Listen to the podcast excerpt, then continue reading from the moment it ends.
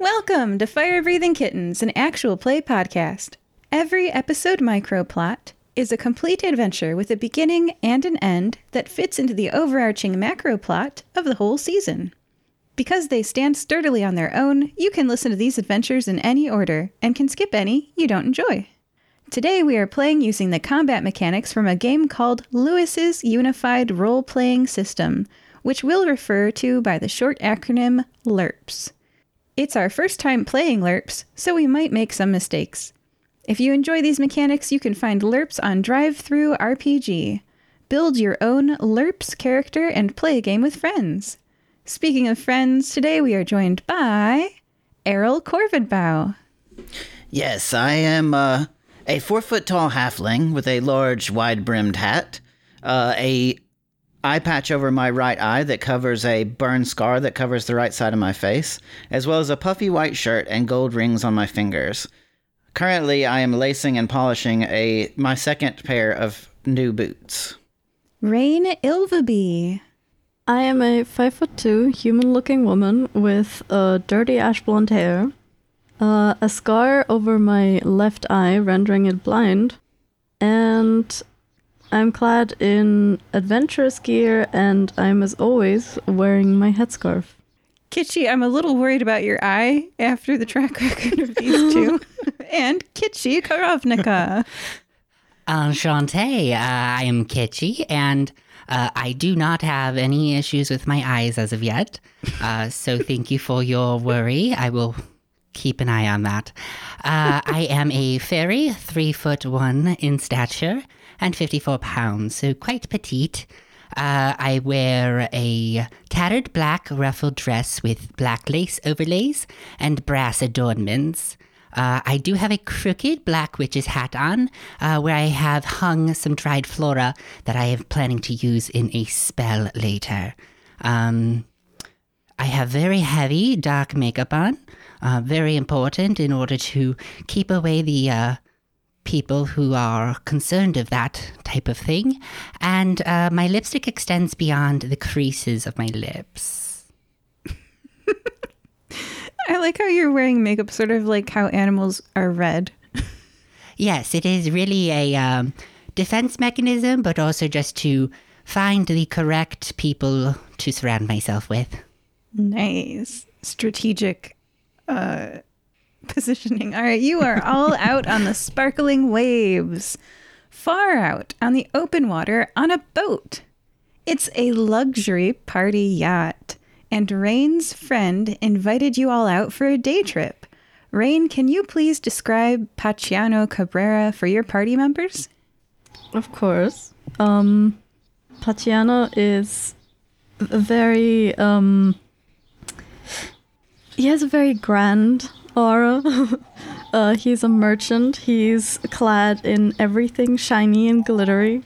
Um, seven billion scarves, uh, fabrics where you can't pronounce the name. uh, he looks around 35. Um, don't ask him about his age though. um, he has dark brown hair that uh, shimmers a little in the sun and warm olive skin. Um, and his eye color is that of honey, which some people also sometimes attribute to his voice, which uh, he will tell you that they do. ah, yes, he looks like the son of a peacock and a bird of paradise. that describes him the best, I think. Paciano has invited all of you for a fun day on a luxury yacht. This yacht has a white frame, bright in the strong sun. The level of the yacht closest to the water shows 12 windows. It's a pretty big boat. The middle level is half sun exposed and half walled and windowed. The tippitiest top level of the yacht features a covered pilot's chair. If you'd like to get a pen and paper, you all can write down your fellow cast members for this adventure. Do you all have a writing utensil? Yes. Yes, ma'am. Always. All right, there are three people on the sun deck. The first, an olive skinned woman, human, in her early 20s, jet black hair, wearing a short sundress with color coordinated capri pants. This woman is soaking up the sun on the middle deck. Let me know when you've got that. Check. Check. Got it. Sunbathing with her is another human woman, brown, loosely curled long hair, thin, pale skin, wearing a sleeveless shirt and with a jacket tied around her waist. Let me know when you've got that. Check. Check. Got it. Next to the woman with the brown, loosely curled long hair is a three and a half foot tall, handsome, fairy guy with light pink skin and a blonde crew cut. He's wearing a cream colored, high collared jacket with gold and jewels. Let me know when you've got the three people on the sun deck. Check. So surprised.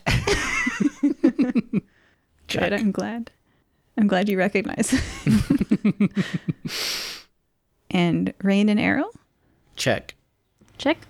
Great.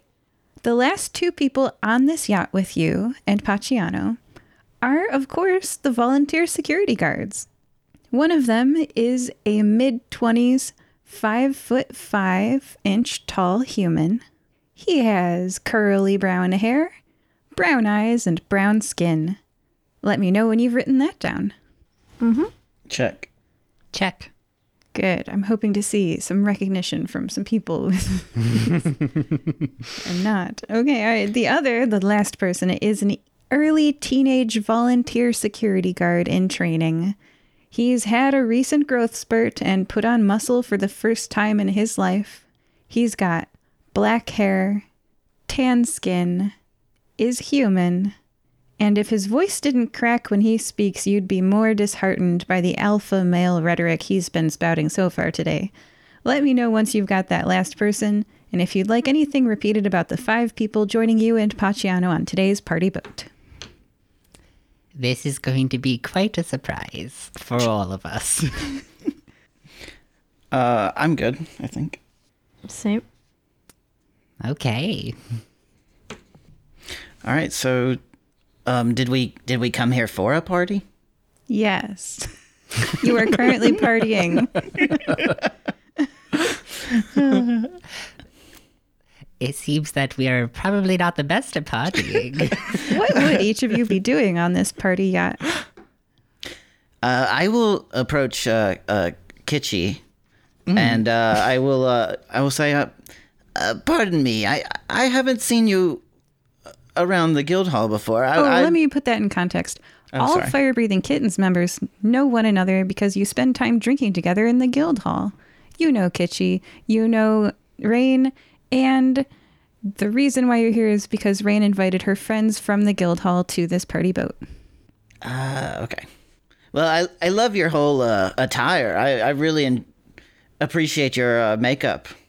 ah, yes. Um, probably wasn't the best choice given the circumstances of the sun being out and all, but um, thank you. I appreciate the compliment.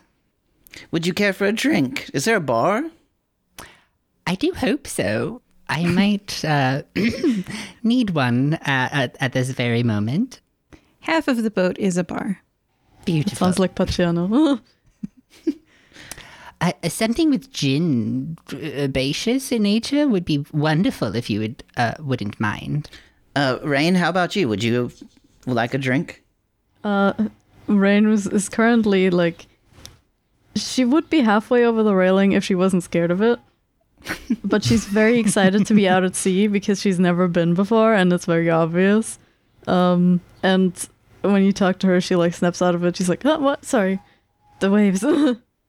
Uh, would you care for a drink? I was going to get uh, some refreshments. Oh yes, uh, I've I've heard um, the the pina colada is supposed to be nice. and I will approach the bar and ask for a pina colada, uh, I guess a gin and juice, but perhaps a cranberry, and a uh, a rum of some sort. Paciano Cabrera with his I'm gonna try to do his rolled R's, right? um, yeah. He gestures, and as he gestures, his fingers are covered in glittery jewels and, and rings, and he's like a peacock. and he's like, Help yourself. All right, open bar. Yeah. I will. I will. Uh, to the best of my ability, I'm no mixologist, but to the best of my ability, I will attempt to make our own drinks. And uh, is there a tip? Well, no, I would be tipping myself because I'm making the drinks. So, in that case, I will uh, compliment Paciano on his jewelry, though, before I walk off with my drinks. Paciano, I, I love I love your jewelry. It's very, very tasteful. Thank you. There were no R's in that. Grazie. Then I will return to my friends with the drinks.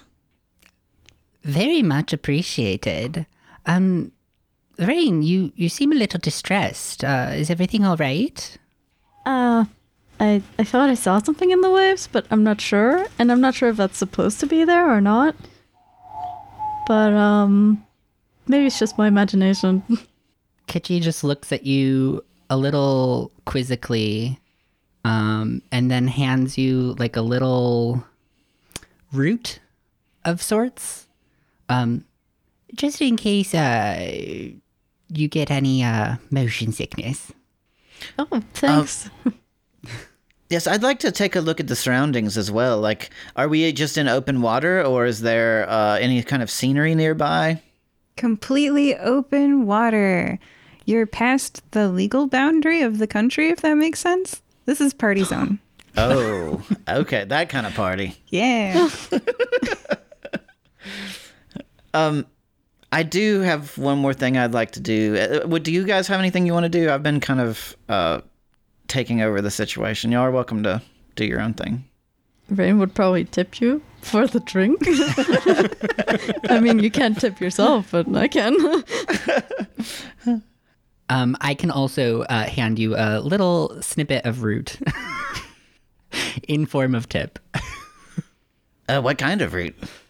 Uh, it is, uh, if you smell it, um, it has kind of a astringent odor to it. Um, it is licorice. Oh, Yeah. my favorite. of all the roots you could have given me. It is uh, quite wonderful at settling the stomach. Uh, but don't eat too much because you'll have some issues. I will take that into consideration. Especially out at sea. Yes. So, so Reine, where was this thing that you uh, might have seen? I would like to take a look and see if I see anything. Uh, I'm not sure. I mean, I just looked outside, so could just in any of the waves. I mean, I did also see something behind the door the other day, but I didn't smell anything, so there probably wasn't anything there. So I might just be worried about nothing, as Paciano tends to remind me. GM, if uh, if I take a good look at the waves, do I see anything? As you walk to look at the waves, you walk past some of the people that you failed to recognize. Maybe it was seeing them out of context, but the curly haired volunteer security guard sees you walking to the railing to peer out at the waves and says, Errol? Oh, Doc. Oh, good. You did. I was worried. It's so good to see you. How how have you been? I've been great ever since I uh, hung out with you. I've been like, and you introduced me to the, some of your fire breathing kittens friends because you did promise to get a drink with him after in the episode. So you probably had him over at the guild bar, right? Yeah, sure. Yeah, local bar discount. I'm so glad you introduced me to Reine and to Paciano because I wouldn't be out here on this boat today as a volunteer security guard if you hadn't.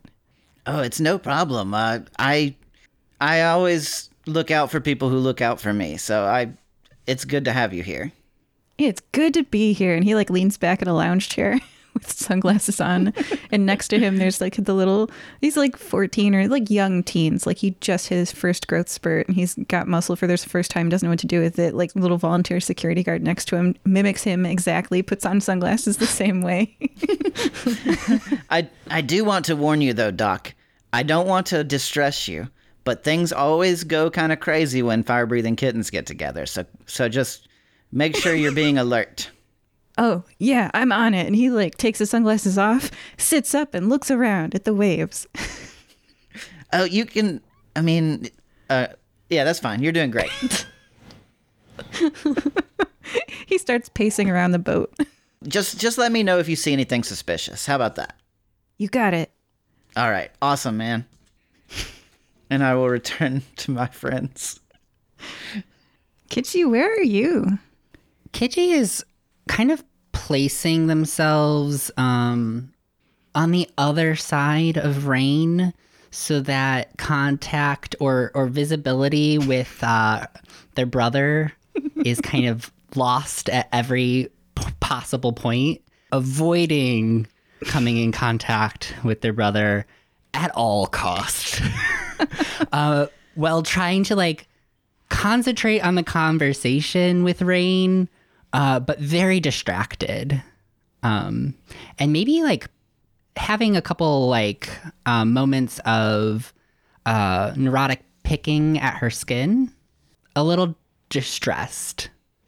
Hey, uh, are are you okay? I mean, I know nervous nervous people want to see them because she like raises her hands and they're also kind of like messed up a little bit. Uh, yeah, I'm, I'm fine. So, so tell me a little bit more about um, these things that you've been seeing. You said something about a door and something behind it. Were, were you hearing stuff as well? no, it's just shadows. Shadows. Oh, well, I can't say I'm unfamiliar. um, size. Uh, do they resemble a particular type of form? Are they bipedal? I mean, no, I don't. It's like in the corner of my eye usually, so I don't really.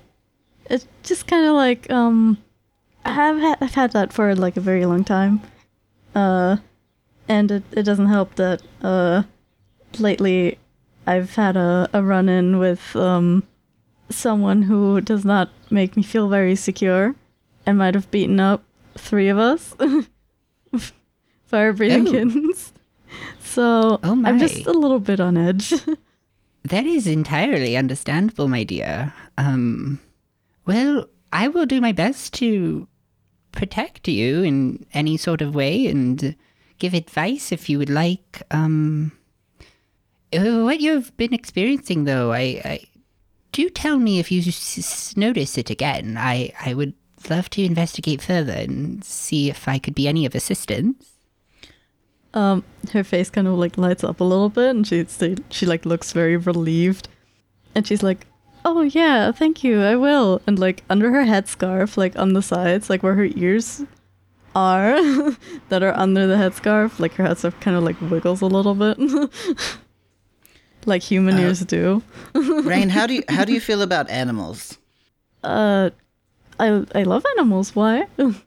Uh, Errol will grab Drake, who's been following him behind him this whole time, and he definitely had him with him. Anyway, he he hands Drake to Ray, and he's like, "It's my emotional support duck." she melts. She's like, "Oh." I've never, I don't think I've described him very well before, but he is a he's a wood duck with a green head. That's so cute. she would definitely coo coo at him, be like, "Oh, are you can you help me be more calm? Oh, thank you so much." and then screaming from let's Go. it's just good good segue uh doc is like errol What's up, Doc? he's pointing off the starboard side of the yacht way off in the distance the horizon isn't entirely flat anymore All right, what, what, guys? It looks like there is something in the water. Is it land? Yeah, what do we see? what is over there? how would you find out I will go closer to the railing and uh, do my best to make it out. Has anybody got an eyeglass or something? Paciano hands you a spyglass Excellent. With that, I will approach the uh, railing and look over with the spyglass. you see a wide based green pyramid rising up from the horizon We found Atlantis. Guys, there's a pyramid. Well, it.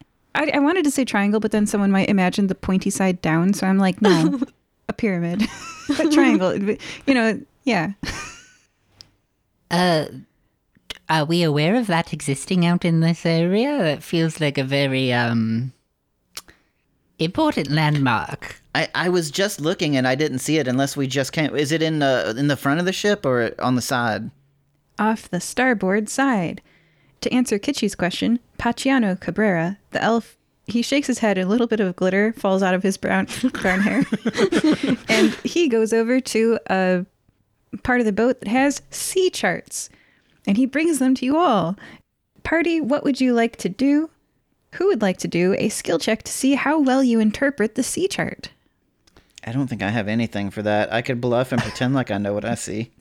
I feel like I might have a chance at this, um, being a fully literate person in this system. Um, yeah, would that be the type of skill I would use? Let's discuss that. Welcome to LURPS, everybody. Go ahead and read off the skills that you have. Yeah, so I have um, alchemy and poisons, fauna, flora, and fungi, performance and art, and shadow and illusion. Um, and then we have a thing called feats. Um, and I am fully literate, which is kind of what I think might be applied here. Um, and I have magic fingers, so I can cast with a one handed uh, standard action. Mm-hmm. Errol and Drain, what skills do you have? I have unarmed and grappling, stealth and disguise, bluff and fast talk, pickpocket, games, and sleight of hand. That's one. That's one thing, and piercing. Um, a lot of mine don't really apply to knowledge of maps. I don't think. And Reine. Uh, I also have unarmed and grappling, uh, mundane fauna, flora, and fungi, riding and animal training, and earth and nature. Tell me a little bit about that earth and nature skill. Um, I mean that's like a spell school that is sort of LURPS version of druidism. Yeah. So you're very familiar with the earth, and you could probably understand a little bit if I think it's possible if Kitschy's literacy and your skills at the earth combined, we can make Captain Planet. No, we can. Beautiful. So Also, in- I'm sorry. I was just gonna say in this system they also mentioned that your uh, job or career could play a role. So I don't know if anybody, like highwayman, I don't think would play a role, but it could be appropriate. and you know how far distances are because of your history as a highwayman. Reine, go ahead and roll. How skilled are you in earth and nature? Four. Yeah, so roll four die, and your friends are helping you out. Also, Reine has a flaw that is called innumerate, so she doesn't understand numbers, so someone really has to help her with that. So this is not a skill check she oh. could do on her own.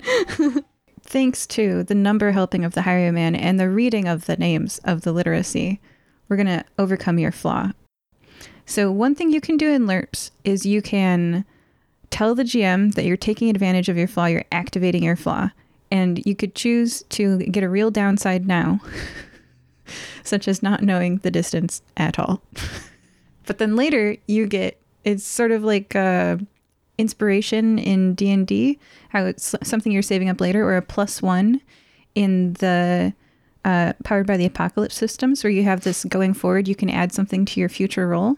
So here's the choice for Reine's character Reine's player. Do you want to activate your flaw and have no idea how far away that landmass is? Oh yeah we can totally reach it in a day and it's like a month later. It's still not there.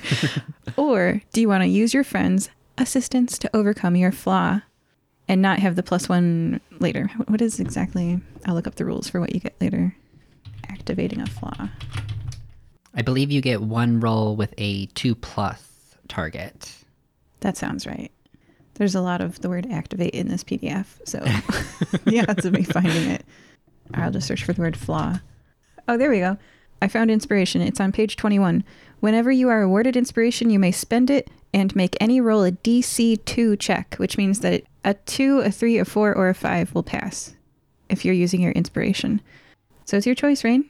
Now you know the potential reward. What do you choose? Considering this is the first roll of the game, I will not activate it just yet. And I rolled one success. One success. On four dice? yeah. All right. How many of your dice beat the number two difficulty? Oh, so how LURPS works is that there's a ranked difficulty system. If you beat two, this happens. If you beat three, this happens. If you beat four, this happens. So how many of your dice beat the DC of two, which means you rolled a two or higher? Oh, I thought it was. I thought it was a DC of four. Then it's three dice because I rolled a one, a five, and two threes. Okay, hold on. Did you beat a DC of two? Yes. Okay, you know that this island is not on the chart. Did you beat a DC of three? Yes. Okay, then you know where you are and are able to get back to Guaso. Adventure? No, thank you. Not today. Well, I mean, at the end of the day, it might be handy. And number four, did you beat a four DC? Yes. You did. Okay. Well, I rolled one five. Hey, okay, okay. We are learning the system, you guys. All right, so you know that you're so far away from land that this region of the ocean is actually where four ocean currents meet, a la One Piece. The four ocean currents that meet at this spot are the Guaso Stream, the Counter Stream, the Equatorial Stream, and the Equatorial Counter. Water here travels all over the world. World water.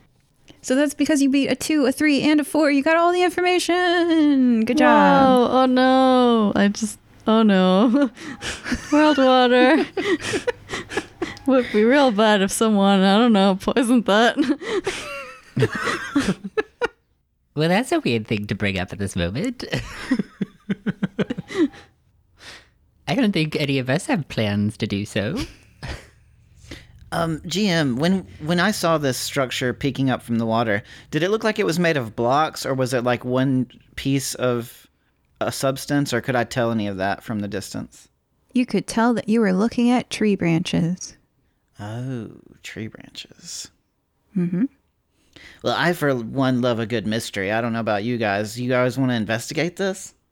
It is quite peculiar and always interested in that type of stuff. well, considering what I've heard from our uh, fellow guild members about the deep ooze, and we just found world water, it might be smart to go investigate it. You approach the island. Paciano's like, he yoinks the canvas of the sail. He sets the, I don't know how to sail, guys. Is that setting the header? Whatever. You guys are Sure. getting, you guys are getting towards that, that green trees in the distance. You approach the island. Closer now, you are able to see more details. Oh, and uh, there's people on the boat. The sunbathers, the two women, don't notice. They're like sleeping, possibly. The fairy guy, his cheek grimaces as the boat moves. His brows furrow, like he's thinking about something. he still hasn't noticed Kitschy's on board. The two security guards patrol the boat. They draw swords and they're ready as you guys head toward the island. Closer now, you are able to see more details, perhaps of long dormant volcanic origin. The shape of this island is like an upside down ice cream cone, but less narrow. Wide at the base, very wide, and a little bit higher at the center. A sandy beach slopes up to tropical trees. Waves gently lap at the pristine beach with many seashells, the balmy weather inviting. Um, as as we're approaching, uh, Errol, who actually knows nothing about sailing, is gonna say, "Hoist the mizzen mast, grease the gibbet, put your backs into it." Paciano's all about the spirit and not about the technicalities, so he goes, Arr! Arr! Back at you. and he's just loving life. You do be. Yeah, you guys arrived at the island. You're here. All right. I would like to pull Reine aside for just just a teensy weensy moment. She was just about to catch a crab, like on all fours. I have like a, a quarter staff that I just like tap you on the shoulder with while you're like crouched down to grab the uh, crab. Um, and like I beckon you over. Uh, she gets spooked and she like jumps, but then uh, follows like a dog. uh, I have just uh, the most minuscule of uh, question or um, consideration for you. Um, how well do you know the rest of the uh, members of this party crew? Are you familiar with everyone, or are these just friends of um, Paciano's? that that is a good question. Um, so far I've only recognized Paciano. Ah, all right. That that is all I I, I needed to know. I just uh, important information for me to keep uh, in the back of my head. You could go back to chasing that crab if you'd like. True facts at a party. And speaking of, the woman with the jet black hair gets out a lute and starts playing it smoothly and suavely. She's actually kind of pretty. Like hops over the side of the boat, no problem. Lands in the water, shakes off her hair, and strums her way up to shore and starts playing as people start unpacking. The two volunteer security guards are alley ooping over the side too. They're carrying like a cooler. One of them is carrying a volleyball net, the younger one. And Paciano is also getting ready to, you know, these people are preparing to be on the beach. All right, I will hop down and uh, take a look around. Okay, you are looking at the sand. Reine, you are catching a crab. Kitschy, your brother is on the beach with the woman with the long curling brown hair. And you've heard Tedric say the word Ruby, so you know that her name is Ruby. This is the uh the girlfriend. Yeah. Oh, He is putting suntan lotion on her on the beach. The two volunteer security guards, you hear Doc say, Trevor. Trevor comes and they both take one end of a volleyball net, you know, and start setting that up. And the woman with the jet black hair's name is Shasta. Oh, I will approach Shasta. And I'll say, Oh, it seems you're doing well after the wedding. Errol, I haven't seen you in a while. You got any requests? Hmm. Do you know any surf music? Absolutely. and she's got a voice kind of like Jewel, and she sings and plays the lute. All right, I I want to look around for uh, some stones to make a fire pit. You have found stones and you are assembling a fire pit. Kitschy, what are you up to? um, I would like to inspect the um the flora of this island um, to determine if it has any uh, interesting or unique um, aspects. Absolutely. Roll four dice because that is your skill at mundane fauna, flora, and fungi. And what's your highest dice number? So I'll know what your highest DC you pass. Two sixes. Holy cow. Your attention is immediately drawn to a large rock because this is not a rocky beach, and yet there is a large rock the size of like three stories. And that starts us off. Oh, I do need to know where Reine is. Are you on the boat? Are you on the you're you're eating a crab, right? You're in the shallows? Yeah, yeah. No, already on the beach. Uh, caught a crab, having a crab, chewing on a crab. nice. I never knew what was coming. The two guards have swum off the boat to explore the beach. After a quick look around, the younger guard begins setting up a volleyball net. Right, right. Paciano was looking out at this with his hand over his eyes to cut glare. He stretches his arms above his head, the jewelry on his fingers catching the rays of the sun and glinting brightly. Listen, all I want is to live a splurgy, splurge, nope, splurgy life filled with colors, family, good friends, and booze. And ah, is this the place for that? He gestures around at the teal colored, shallow water at the beach. White sand slopes up to a palm tree jungle. the branches gently swaying in the light breeze. He puts both hands behind his head, grins at you all, and maintaining eye contact, falls backwards off the boat, splashing into the crystal clear water. Woohoo! He yells upon surfacing. Come on in, the water's fine. And you guys did that, so I'm going to keep reading. White sand, palm trees. You didn't even need an invite. You're in the party mood. White sand, palm trees. There's a very large black rock. There we go. Kitschy has noticed the rock. How far are you from the rock, Kitschy? The distances here are immediate, short, medium, long, and very far ranges. Uh, so I feel like I was trying to approach the tree line, so off the beach, um, and that's where I would stop. Mm. Like Um, medium distance then? So medium distance, yeah. Okay. The rock is mounded, round at the top. It's got olive green stripes on it. It's quite pretty, actually, for a rock. You blink, and the rock's a slightly different shape. When we talk about stripes, are we talking about horizontal, vertical? If you've ever seen a ball with stripes, they curve around the shape of the object. Okay, so like segments. Okay. Yeah, it's like um, straight lines curving around to to show the curve of the yeah. So oh, and they're they're long. They're like from, uh, like all the way across the the ball. Like if you drew an equator line around a globe, they're like that. Lots Okay. of lines on this ball. If I continue blinking, does it seem to continuously change shape? Or was No. it just the once? Just the Okay. ones. I We're in Blender. I am nosy. and not the most wise person. So I am actually going to start just like for for two reasons, trying to avoid my brother Tedrick. Um and this rock is really very fascinating. Um, so I'm gonna start just like meandering into the tree line um, towards this rock.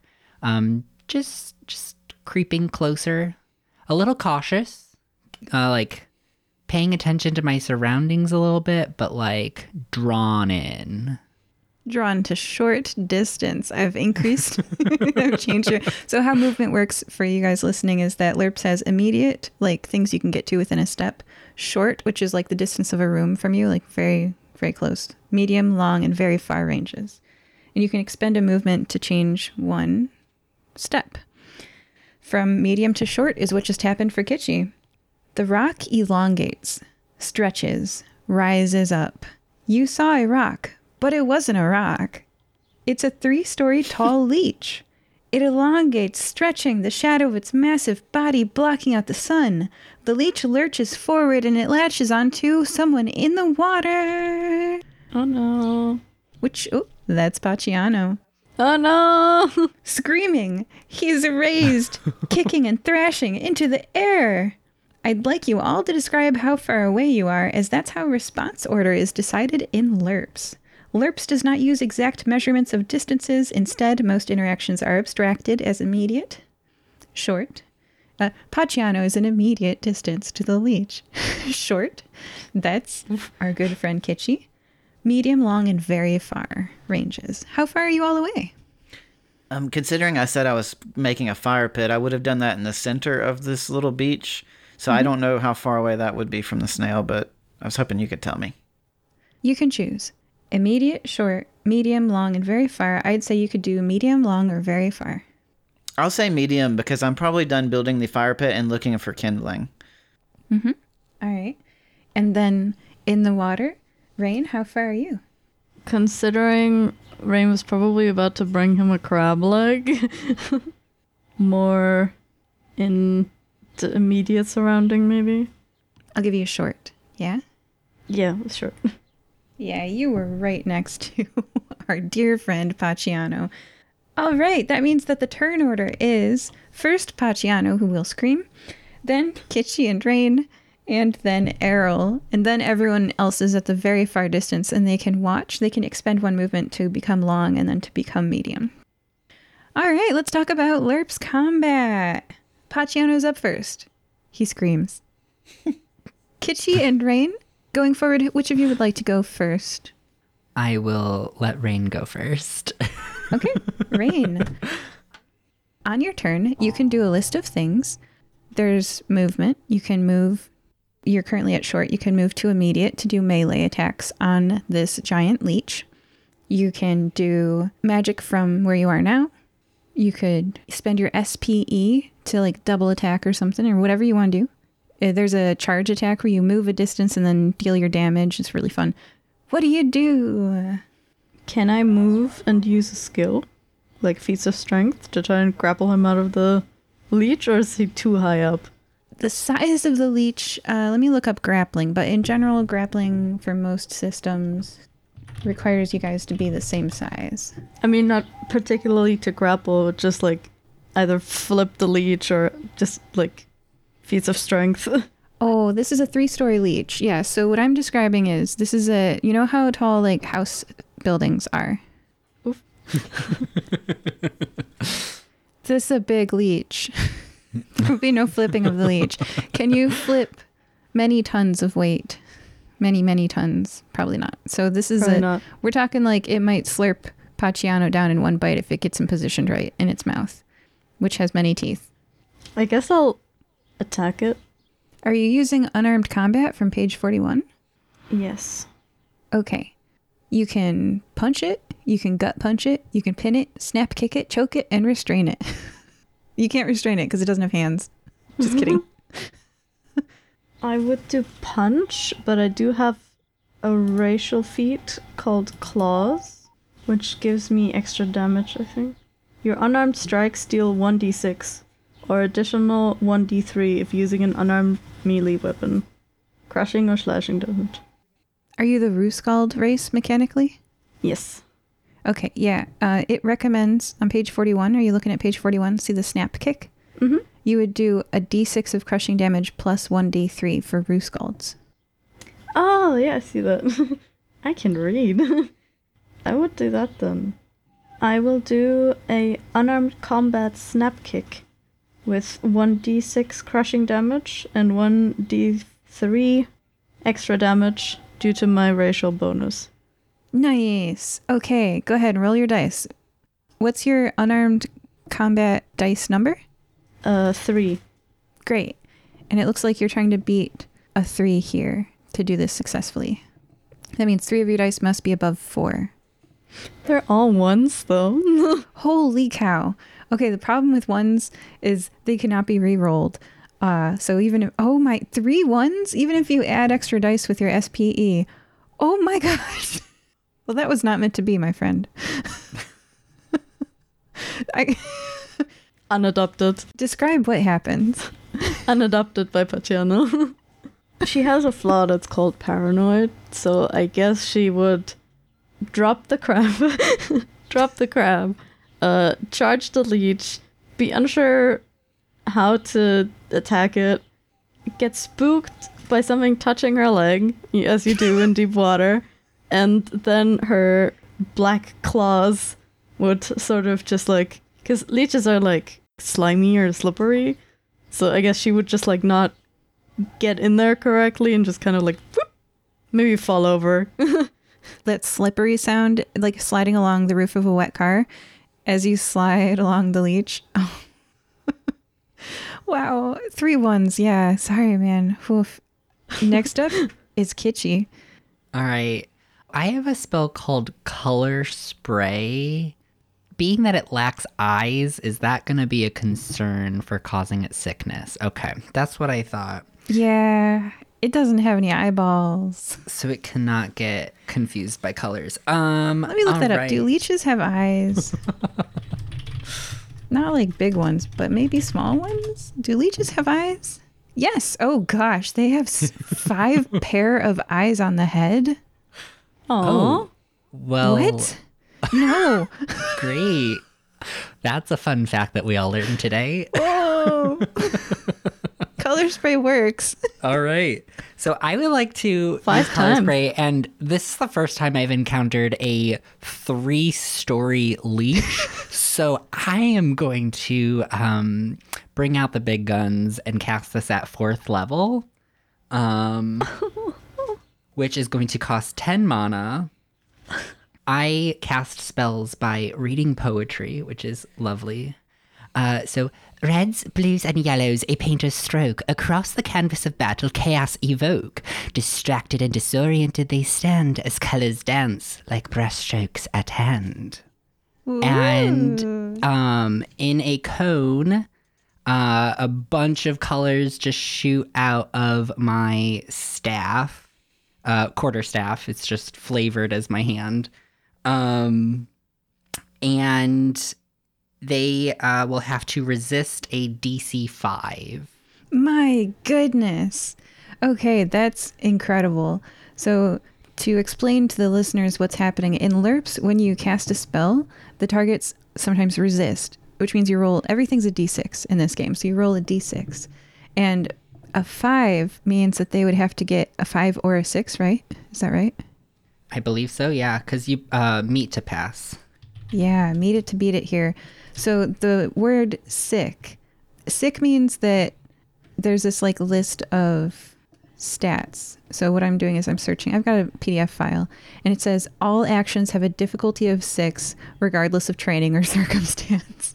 so that means that when this leech goes to attack, for example, Reine, who's sliding along its its body The water or slide. swallow or swallow Paciano, it's going to have to be to six from now on. So this there's um classes in some games, right? Like mage, barba- like fighter, and then there's the the the buff debuff class, the support class is not often supported in many TTRPGs, but in LURPS it's so powerful and strong. So uh I'm about to roll this dice, and if I don't, if I don't get a five or a six, all future actions have a difficulty of six. Holy cow! Here goes. That was a four, you guys.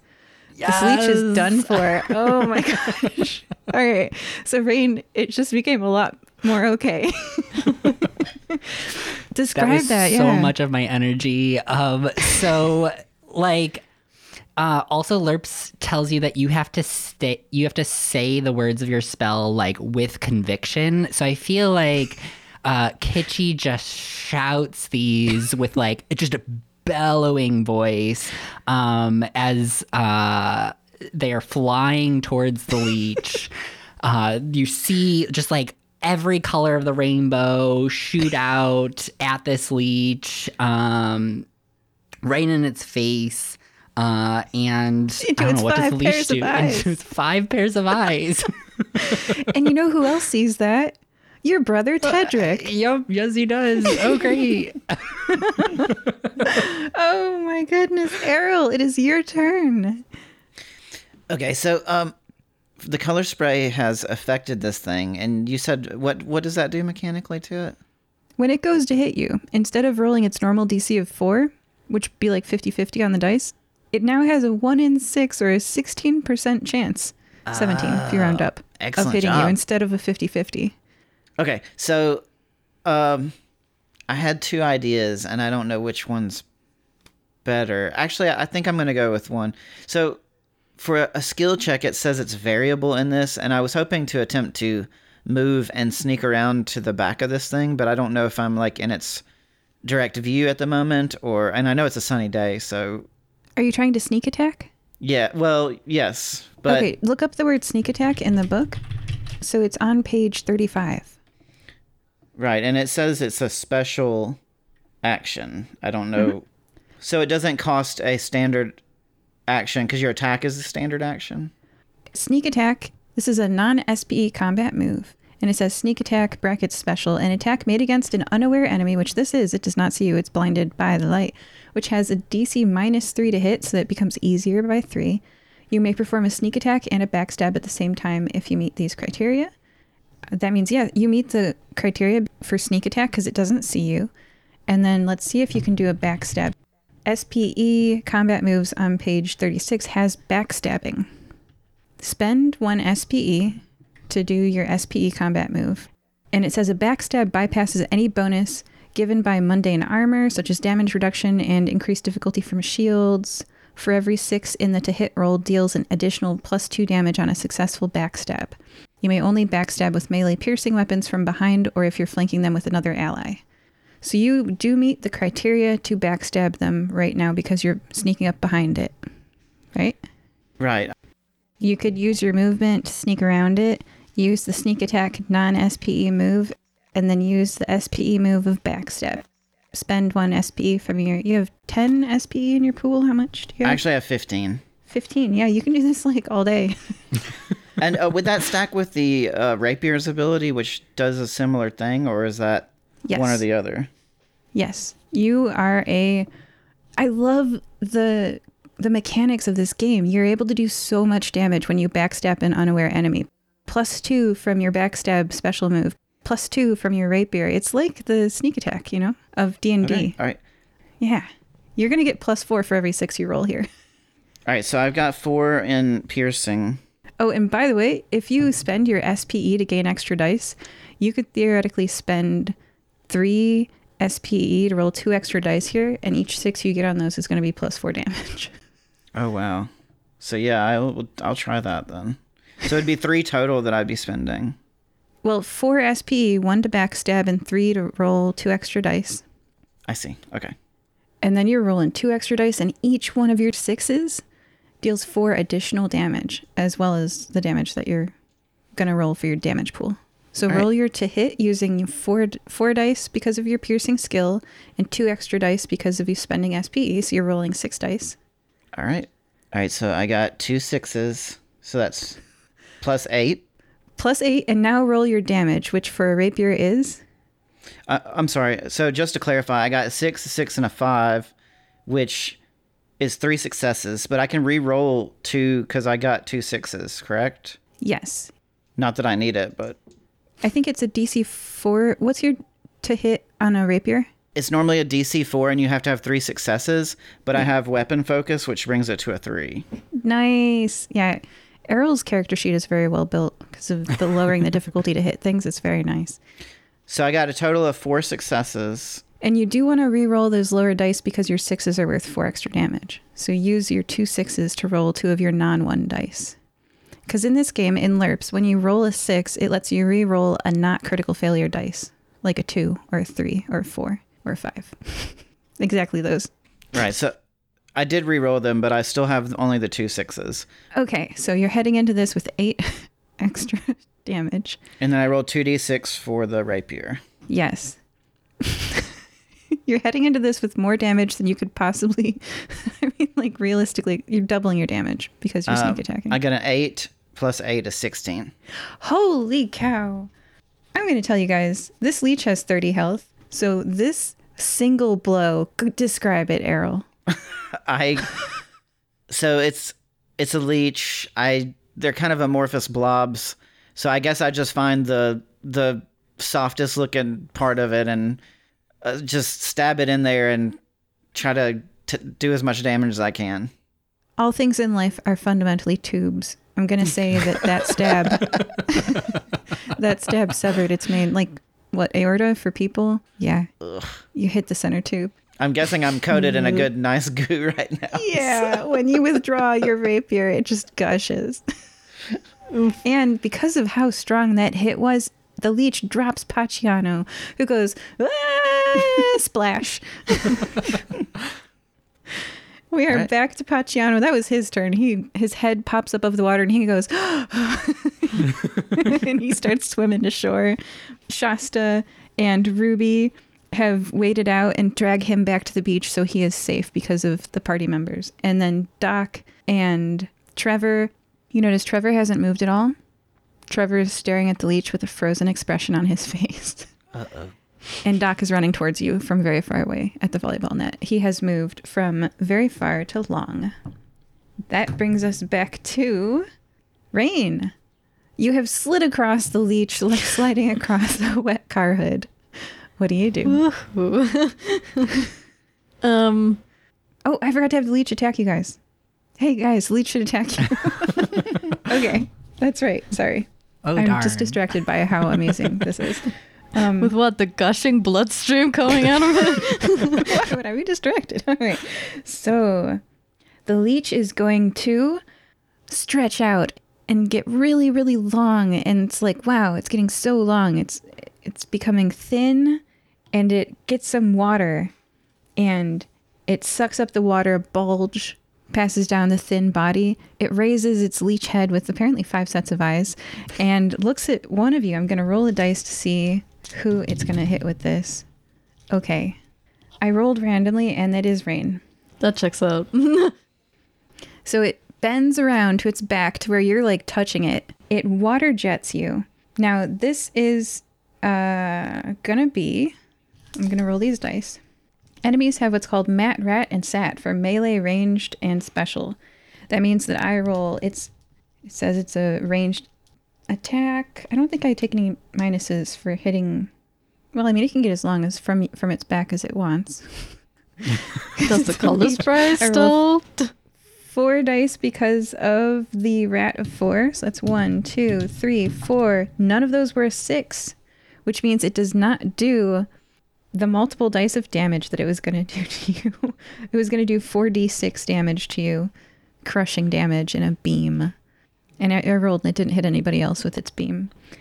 So because of Kitschy raising its DC because it's blinded by the light, it doesn't hit you, Reine. Your turn.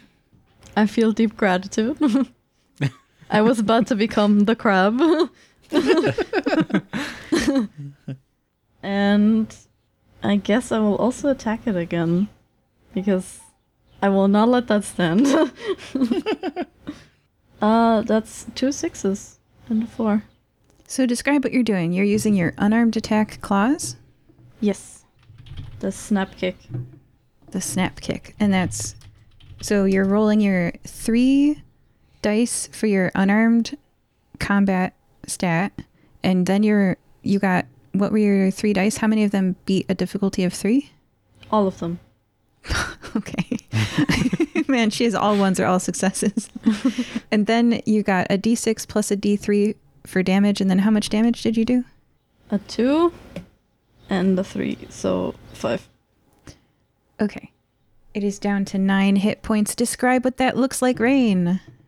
I attempt the same thing again out of stubbornness. Except this time the claws do go in. and it's just a slash And you leave a long slash mark from your totally human hands. from my totally human hands. Very human, yes. Kitschy, we're on to you. All right, so I used up a lot of my pool of mana for that last attack, so I am going to try to do something utterly mundane and pull out a dagger. Um, I do not have piercing, so I believe I use my unarmed as piercing because it has the light uh, attribute. I believe that's how that worked with the light weapons.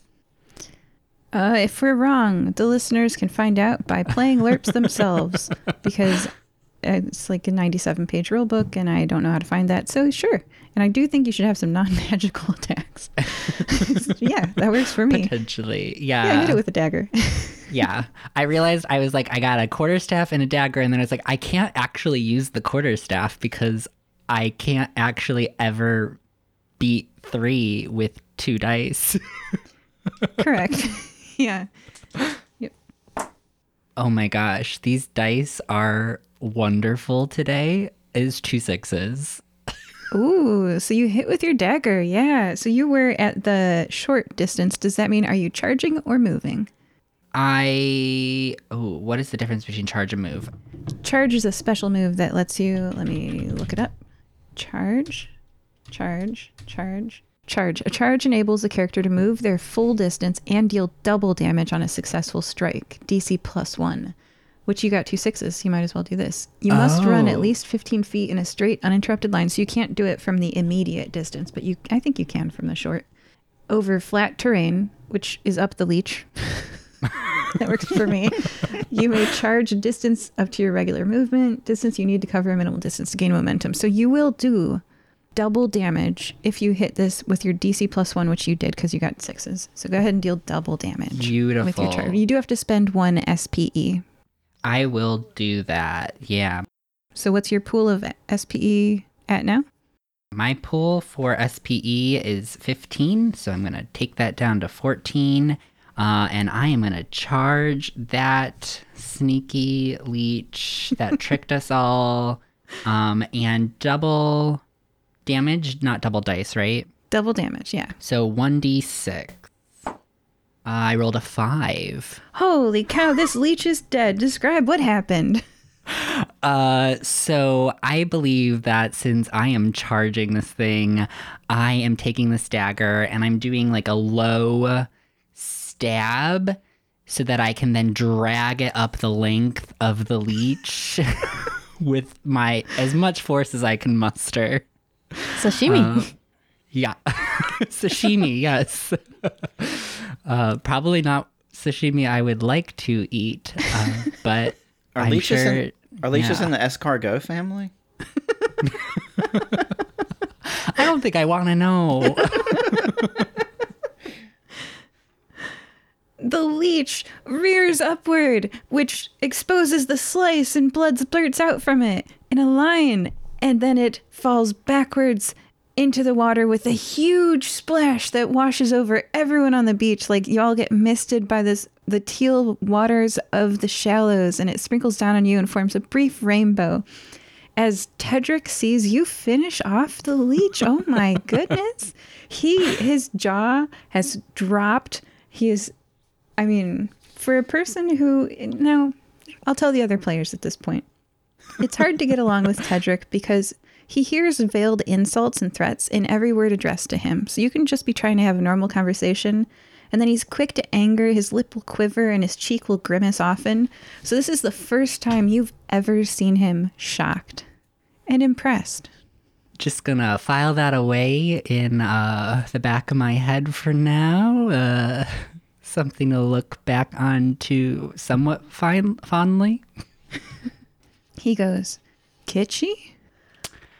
So Kitschy, upon finishing this move, um, is going to just land back down on the ground and uh, dust off their dress a little bit, and then just like put their hand to their mouth and just pause for a moment. Tedric, um, so interesting to see you here. Are you a friend of uh, Paciano's?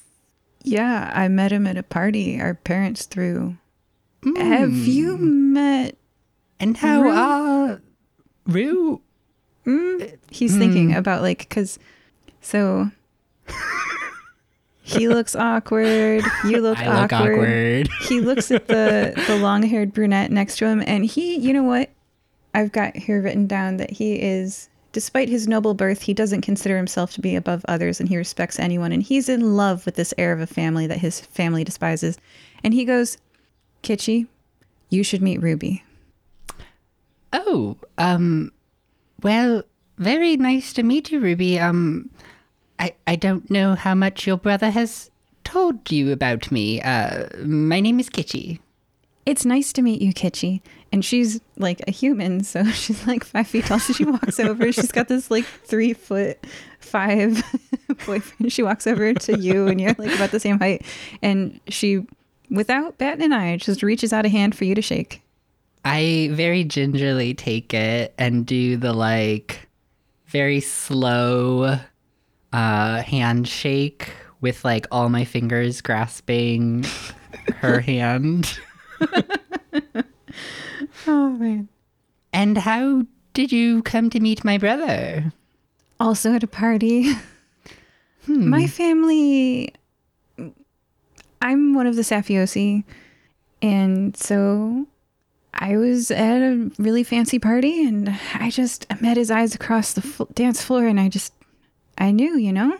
And so she like walks back to him, and she like picks him up and uh, holds him. and like does a little swirl around. Like she's used to doing it's like muscle memory. She's used to doing this motion. So she picks him up and spins once and then like like blushes because she showed affection automatically in front of his sister. And but then she looks like decided like this is my guy you know? And she's like yeah she says i'm ruby safiosi Oh yes, um I do remember my family does do lots of parties. How are mother and father? Tedric scowls again. He's just like his, he reverts back to angry very easily. he shakes his head, his blonde crew cut, you know, shakes that, and uh, he goes, "They don't understand." Yes, that would be an accurate assessment. and you're doing well? he looks into Ruby's eyes and his anger falls away. And then he looks back at you and he goes, We're going to be okay. That's pleasant to hear. And when did all this happen? And he just like hand gestures at like the dead leech, you know, the friends. Your, Ray's got claws. What? Well, no, it- no. It's um actually a pretty recent transition. I I don't know how much you've been paying attention to uh, my parents, our parents. um, rumors spreading, but um, They said you were at, what is it they say pregnant ladies get sent to? Camp or something like that? They said you were at camp. at camp. Oh. well, that is a term that could be accurate for the situation. Um, but uh, fire breathing kittens, this is uh, recent um, evolution, hoping to further distance myself from the responsibilities. and she just keeps clearing her throat. He just nods. They're not going to say anything around all these people, you guys. they just nod. And he's like, Yeah, I get that. you know, like you can see it on his mm. face. And he's like, You never did seem into it. no, not particularly. Makes sense. Well, seems like you're doing fine for yourself. And you as well. Well, Ruby, it was so lovely to meet you. Um, I will let you two little lovebirds get back to enjoying this beautiful beach um, now that the uh, threat has been taken care of. All right. That ends the scene. Oh, you made up with one of your family members who didn't really know you were gone. oh, that's good. Love that. Frame put her claws away, so she's back to being entirely human. what? I was always human. Talking about being human, um, can I get some blood out of the leech? Yes, what are your skills? You've got the spell school of earth and nature, and you've got mundane fauna, flora, and fungi. Uh, which Yes. i- are there any earth spells that apply to this? I haven't read all of them. no, I don't think so. It's mostly just walls, making plants talk, and earth weapons. I have scrolled to page 28, which is the mundane flora and fauna and fungi. This skill is the academic knowledge of the wild, giving you the ability to know the difference between a dragon, a worm, and a drake. Haha, Errol. and what strange powers these beasts may hold. It also enables the identification and gathering of plants, the feeding habits of birds, and what season something grows and where. It can also identify magical medical issues with animals and what fungal rot is affecting a tree. If you pass a trivial difficulty of one, then you will be able to identify a common garden herb. If you pass an easy difficulty of two, you'll be able to gather plants for alchemical uses, safely harvest dangerous and poisonous mushrooms on a medium three, and harvest weird organs from exotic creatures would be a hard four. So if you roll your four dice and you harvest weird organs from exotic creatures, yeah, let's see if you can do it. Don't roll four ones. Highest dice is a five. Nice! You pass and you successfully harvest. I'm going to look up an item for you and give it to you. There's some really cool items in this LURPS book. So I'm going to give you one of these items and consider it like the thing you harvested from. I'm just I'm just very concerned about the blood intake of my histricid. And I don't think the horse people that I keep trading with want to have anything to do with me in about two weeks. I'm going to give you. Do you want potions, powders, and more? I think you do. I think you do. All right. I'm going to give you light oil. This is um, a liquid that glows in the presence of the undead and dark magic. and it allows weapons to ignore resistances given to undead creatures. And you also get numbness salve. So that's on page 51. And then on page 50 is numbness salve. And the effect is that anything that causes pain is instantly negated. Any character that sinks into negative HP, but not enough to cause death, is still treated as having one, eight, one hit point remaining and thus does not fall unconscious from the pain. It's sort of like making your enemies do false swipe and Pokemon to you. Instead of dying, you would drop to one HP. So you get those two items from this leech. And there are some really cool items in LURPS, you guys listening, so enjoy. Um, I would like to go over to Doc and, and I would just approach him and be like, "See, this is what I'm talking about, Doc. Every time we get together, something crazy happens. I you just got to keep your head on a swivel." Man, you weren't kidding.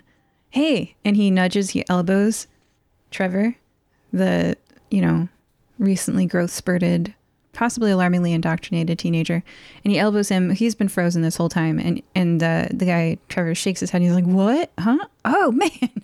like he was frozen.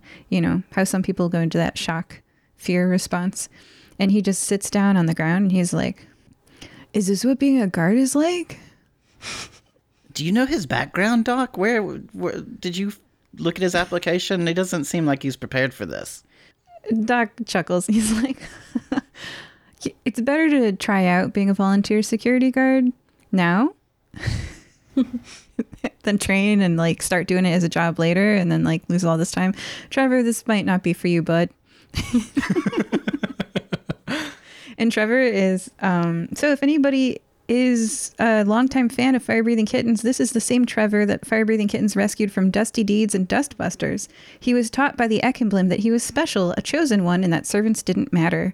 He came out of that rescued, but a real jerk. So, um, Trevor, so convinced that he had the world in the palm of his hand, looks a little shell shocked. I, I will grab a piece of licorice out of my container and hand it to Trevor, and I'll bend down and I will say, um, "It happens to all of us sometimes. You never know, like an event happens and you get you get kind of shell shocked or, or caught in in a in a light, and it, it, it freezes you up a little bit. You'll be all right." I'm fine. He like doesn't accept your licorice, stands up rapidly, and starts assembling the volleyball net. Well, you're doing a great job, Doc. And some time passes. How do you guys spend the next hour? I also want to check on Mr. Paciano. 'cause Yeah, I would also. you patch him up. You spend the next hour, and he's like, "Oh, I'm, I'm, s- I'm so glad that you all are here." Yeah, that's um. I think what we're pay- we're not being paid for this, are we? This is just a entertainment uh, trip, fun, fun time. Um. Well, we're typically paid for this. I think. he gets a bunch of alcohol from the boat and sets up on the beach, giving some to Shasta and Ruby and Tedric, and is like, I couldn't pay you enough for my life. For my life. but at least have some alcohol. Don't mind if I do. Um. How are your wounds? So you guys patch him up while drinking. He's patched up. You guys are a bit tipsy. Some time has passed. All right. The leech, very dead. it's just kind of floating in the water. uh, the waves are lapping up against it. Oh, man. All right. So, Do we shift down the beach a little bit just to be slightly away from it? just like put our backs to it, you know, face this way. This dead Yeah. carcass. Errol, what are you doing? You've patched up Paciano. You've got some alcohol. You're on the beach. I would uh, finish lighting that fire and make sure he has a spot next to the fire where he can kind of dry off a little bit. Yes. And- Very nice. And I will, I will ask Shasta over, and I'll say, "Can you can you play us something kind of soothing to kind of ease everyone's nerves?" She plays that Hallelujah song that just like says Hallelujah a lot. Reine, what are you up to? um, put some. Like once the the fire is done, she would put some like crab legs and stuff on sticks on a fire to roast. and like kind of pat Tatiana's uh like back and be like, "Yeah, "There's, I mean, you haven't been leached yet." Excellent. He he's very comforted by the warm crab. I mean, crab legs. Yes. and Kitschy. Uh, being still a relatively new member of the guild, I think I'm just uh, trying to get to know um, Errol and Reine a little better. Just making some small talk is not really Kitschy's thing. Um, so probably more probing questions about your life and things that have happened in the guild. Ooh, do tell. Uh, so, uh, Errol, you keep mentioning that things tend to always go a little haywire uh, the guild. Is that something that I should expect going forward? I mean, you know, personally, it. I don't know. Maybe it just follows me, but it seems like it seems like th- there's never a dull moment with the fire breathing kittens. That's all I'll say about it. Um, but they're also good people to have in your corner. So I mean, as you saw, we work as a great team. So That does seem to be true. There is quite a bit of skill um, at the guild. A Yes. wide variety of people, for sure. your color spray that was magnificent. Oh, thank you. Um, I think this is the first time I've I've pulled that one out of the bag. Had to dust off the verbiage. it seems quite um excessive. Well, um, not to dive too much into my backstory and family history, but um, uh, I've had to fend for myself for quite a while. I understand that feeling. I suppose you do. It does seem there's a lot of uh, fire breathing kittens who are looking for a found family. I know I, I personally have. Yeah, it does definitely seem that way. Um, it kind of makes sense. A place that's going to put a roof over your head, uh, companionship, money. we can't uh, turn away from that. So, it's been good so far. Someone nice you can return to. Hmm. Yes. Sand Well- sprays in your face. the young volunteer guard in training had set up a volleyball net on the beach. He and the guard with curly brown hair have pushed spikes with rope tied around them to denote court boundaries. They're passing the ball back and forth over the net. The one whose voice cracks, trying a bit too hard and looking frequently at the woman with jet black hair, playing Hallelujah, Hallelujah, Hallelujah, who isn't looking at him. He dives for a ball, and the dive sprays sand all over you three party. He stands up and dusts himself off, then turns as if to return to the game, not acknowledging that he sprayed sand on you three at all. Kitschy's just going to bite her thumb and flick it in his direction.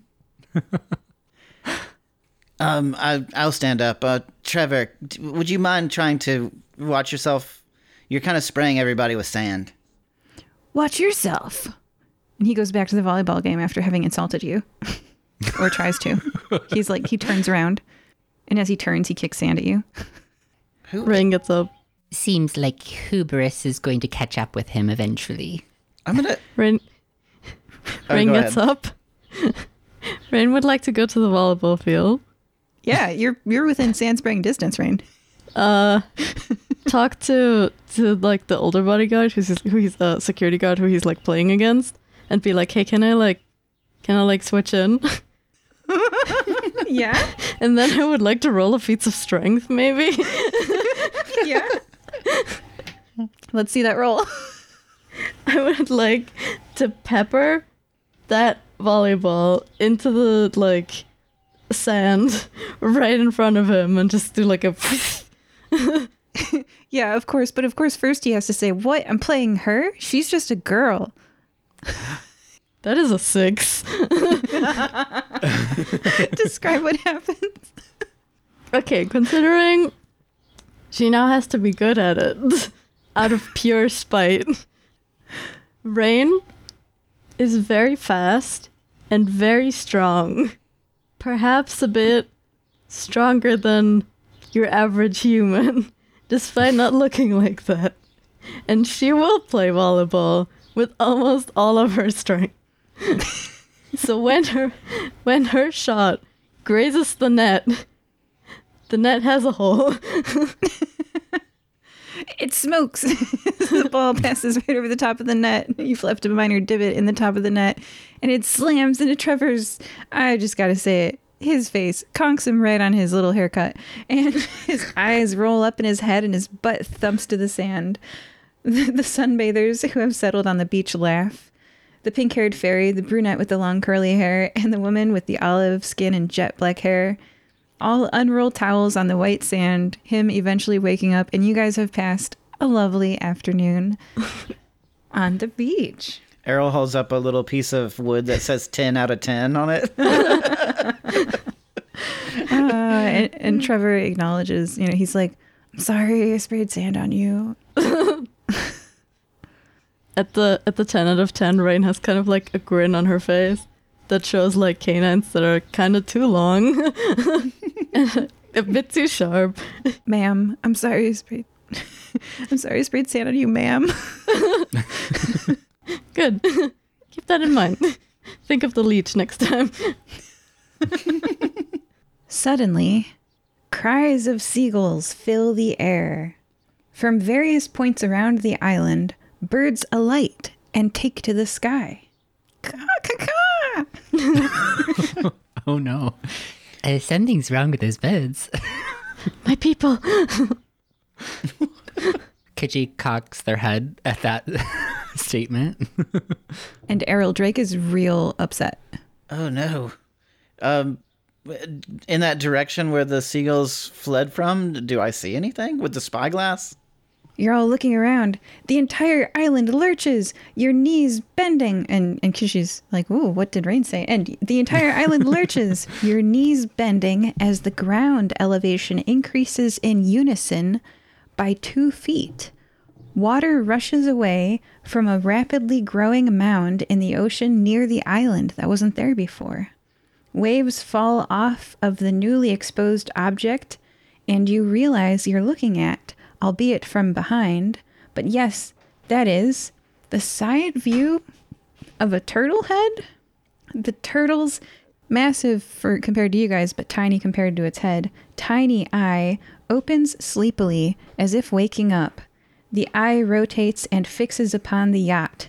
With a snap, the head darts out and crunch bites the yacht in half. Uh, uh-oh. oh, indeed. uh, Guess we have to get reins for the turtle now. this isn't an island, it's a turtle. well, that explains why there was a giant leech. and this island has just popped up in the middle of the ocean. What are we to do to get back? Seems like playtime is over. we could we could ask nicely. Do you speak turtle? Only wolf. I only speak duck. Oh, interesting. Probably not the most applicable here. and as they puzzle over what to do next, joining us this time were Reine. well, that's quite the predicament. Kitschy. Well, I guess we're going to figure out how to move a turtle now. and Errol. So, if this island is on the back of a turtle, what if there's a bigger turtle underneath this turtle? The world is a turtle. And I believe you had a review for us, Errol. I do. Uh, from a review from Rock Lobster 87. They say, I love listening to all the unique characters and settings. It also has helped me learn new RPG systems like the Spectres and Spurs system. Keep up the great work. Thanks, everyone. Aw. Bye bye. Bye. Bye. Bye. Today's mid episode shout out is from that is mildly Raven, who says, quote, To my wonderful Jessica, you gave light to my soul. You helped me to be whole. I have felt love for you before, and it will be more and more. Love, Matt. End quote. I, that was nice. That was very nice. Ah, okay. You can arrange for us to read your shout out at firebreathingkittenspodcast.com through our partnership with Buy Me a Coffee. We also have books on Amazon and audiobooks on Audible. And we don't pay to advertise the show, so telling someone about us would really help. Thank you. Welcome back to LURPS. Everybody, please roll a d6. I'm going to roll one and then write down the number. I've written down a number. It's on this piece of paper. They can see me so they can see that I'm I've one piece of paper here. What are your numbers, everybody? I got a two. Six. I got a three. And the number was a I can't see it. Mystery right. glare. I believe you. Oh, you can kind of see it. Oh, there. it was me. Okay. It was a two. All right. That was a magic Errol, Tell trick. Errol, tell us what happened last time. Well, um, Reine invited us to a lovely yacht party hosted by Paciano Cabrera, a merchant, uh, on his, I'm guessing his lovely yacht, uh, where there was an excellent bar, although uh, could have used some better staffing, but I'm sure that's not Paciano's fault. So uh, on this uh, yacht, uh, we have uh, me, Reine, Kitschy, um, uh, Shasta, a bard. Uh, we have um, a fairy who happens to be Kitschy's brother, it seems. Um, Doc, who is a security guard I befriended in a previous episode. Uh, Trevor, who is a very angry young individual. Um, and uh, brother's girlfriend, Ruby. Um, we set off on a lovely little, maybe slightly awkward party, uh, and encountered an interesting looking island, which of course we had to go investigate, where we started to set up a beach party, and Kitschy happened to see a very strange shape and went to investigate, and it turned out to be a giant five eyed leech that attempted to swallow up Paciano. Uh, Reine attacked it, um, climbed up it, and tried to attack it. And then I stabbed it from behind, and then Kitschy did a rainbow blast that daz- dazzled the creature and made it so it was very difficult for it to attack anybody. And then it dropped Paciano into the ocean while we, uh, Kitschy went and in like a berserker rage or something, stabbed this thing and finished it off. Um, then we returned to our party. We made sure Paciano was taken care of. Had a little, you know, some RP with the uh, with the brother, Kitschy's brother, and and Ruby. And then um, we all kind of settled down to try and enjoy the evening when a giant turtle head poked itself up from the ocean, and we realized that this island is not just an island, but it seems that leech, that giant leech, was attracted to a giant turtle's blood supply. So that's where we are right now. Paciano looks around at all the rum bottles on the beach and says, At least we have rum. Hmm. Well, you don't seem too concerned about your boat just being snapped in two. what an interesting outlook on life. Um, GM, uh, this is something I thought about asking earlier, but I didn't. Uh, does- I didn't notice anybody with a particular tattoo that I've encountered before on this island, have I? You have not. At least not visible. at least not visible. And for Kitschy, what he says after taking that very long chug of rum that he was in, that's why he didn't respond right away, is he says, he says, kindness is brave. And he hands you some rum. I will accept said rum and uh, take a little bit of a swig, uh, which will hit the back of Kitschy's throat way too hard, uh, and they will cough up just a little bit. There you go. And he pats you on the back as you're coughing, which is not helping. And he says, Greet the world with open arms. And he throws his up and then falls backwards on the sand. A little drunk, a little passed out. Well, um, Reine, it seems that your friend is uh, unperturbed by said situation. Uh, do we continue to party or what is your assessment of the situation? Um, Reine was muttering something to herself. Like at some point, she realized something, and then she was like, "I'm sure this could give like more than ten liters a day, but I shouldn't think like that. But it would be convenient." and then she's like, "Oh, what? Oh, yeah. Uh, um, as much as um, Paciano has uh, taught me in life about life, um, perhaps we should." look for um a way back to shore. Hmm. Well, I mean, do you think it's possible that we could find another boat that might have tragically been stranded on this island at some point, or Possibly. Uh GM question. The when we first found the island, uh how do you say that in crow fingers? um Quote, quotation. yes, thank you. I know English. um Air quotes. That's the word. island. uh, the air Yeah. quotes island um there was like was that just kind of like the shape of it this like pyramid or is was there actually a pyramid like a temple or something I wanted to say that it is higher in the middle than it is at the edges.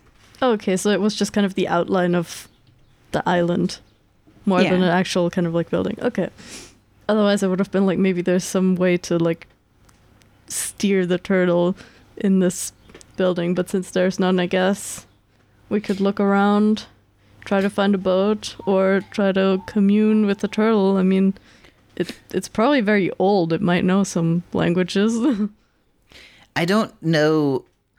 So in the in the past, I've heard stories of people like throwing things into volcanoes, and from when, what I saw from the spyglass, this place did seem to be like a volcanic origin.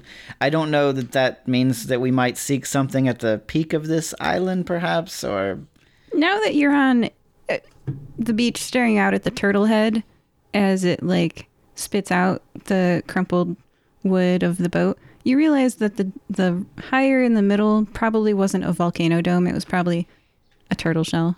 oh, I see. oh the eyes of enlightenment I'm uh, of the nature of inspecting first.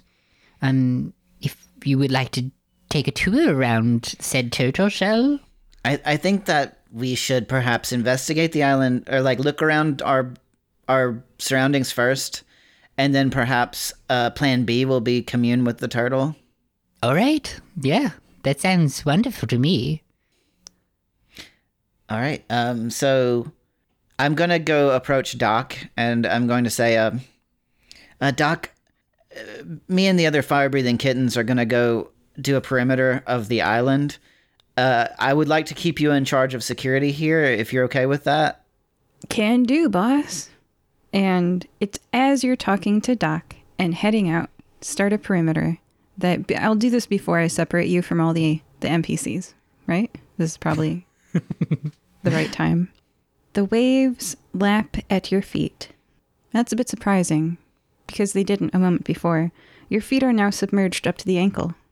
Oh, he's diving, guys. We're diving. Oh, no.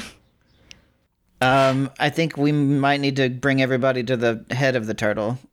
Or the show. Oh, yeah, that that actually does sound like a decent idea. Um, quickly now, Tedric, Ruby.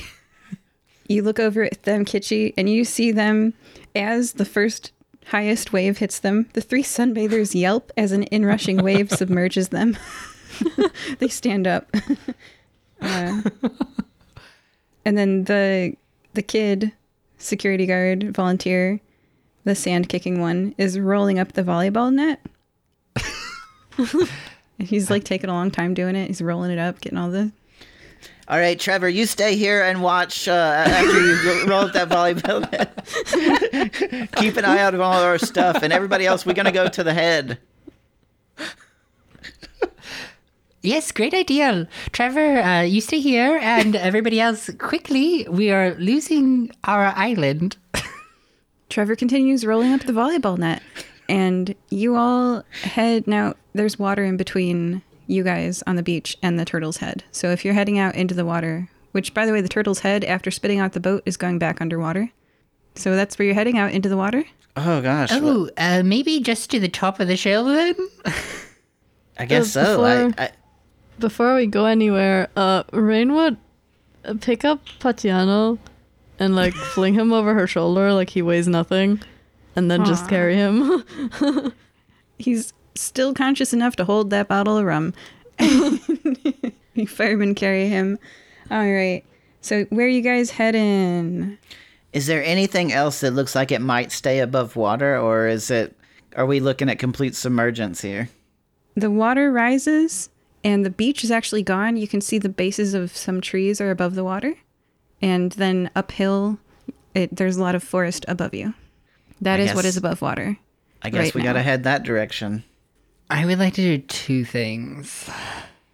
As um, the NPCs are being directioned up the uh, top of the shell, um, I would actually like to. Um, can I mechanically fly? Or um, because I technically have human stats, am I gonna jump in the water to get to the turtle's head? You can fly. The turtle's head is underwater. Oh, it's underwater. Okay. Yeah. Oh, right. It's, it was like "Bleh, boat. Spit the boat and then out. yeah, move real back quick. underwater. And we were taking our time to react. Uh, all right, then Well, I it- cannot. It was go rather talk to fast. it. I'm It was not. rather It's not your guys yeah. at all. It was like. "Bleh." Beautiful. All right, then I am not going to try to head towards this head, and uh, we'll try to help escort people up the shell for the time being. All right, you guys are running into this jungle, and to describe it, you can't see the end of the jungle. It's quite large. This is a huge turtle. This, this is an island, you know, basically, except for the sinking. um, if if Trevor really isn't coming, Reine has a second shoulder and she will use it. if he'd rather submerge with the net, she's not going to let that happen. The moment that you walk over to him, he flinches when you're near him. You haven't even touched him yet, and he looks at you, and then he looks at the water, which is up to his like waist now, and he freezes. And Second shoulder. Let's go. Reine is fireman carrying two people running up into the jungle. All right, and Trevor can start to walk now that you guys are in the jungle. A few minutes have passed, and it's not you're not in any critical danger right now. You make it into the jungle. The animals are freaking out in the like birds are flying off. Seagulls are like nope. to describe the scene around you, most of these trees are palm trees, but a lot of them are not enough so that the sight line does not continue all the way to the sky. You can see underbrush plants like ferns, and there are banana trees. There are surprisingly some evergreens. It's very interesting. The ground is mostly sand, held in by tree roots. There are some animal marks, if anybody's paying attention in this jungle. The slope is radially uphill, if that makes sense. Like you can not really tell that there's a curve to this place, but you know there is. It's very large. And to describe the NPC's reactions, Shasta is, you know, for a bard who was just playing Hallelujah on her lute, she's not panicked. She's, you know, in the lead almost. You know, she's like, I, we're walking uphill now. and she's got her stuff together. Uh, as for Tedric and Ruby, their hands are together. They're holding hands and they're making sure that they both get uphill. You know, nobody's leaving anybody behind here. And Doc is sticking by Errol's side, taking instructions. And then we have the two being firemen carried. and he starts to walk now, by the way, Trevor. He doesn't want to be held for any longer than he can. Like, he comes to and he's immediately like, oh, put me down. then walk. Are there any interesting landmarks up ahead, or is it just a lot of forest? So far, it's just a lot of forest.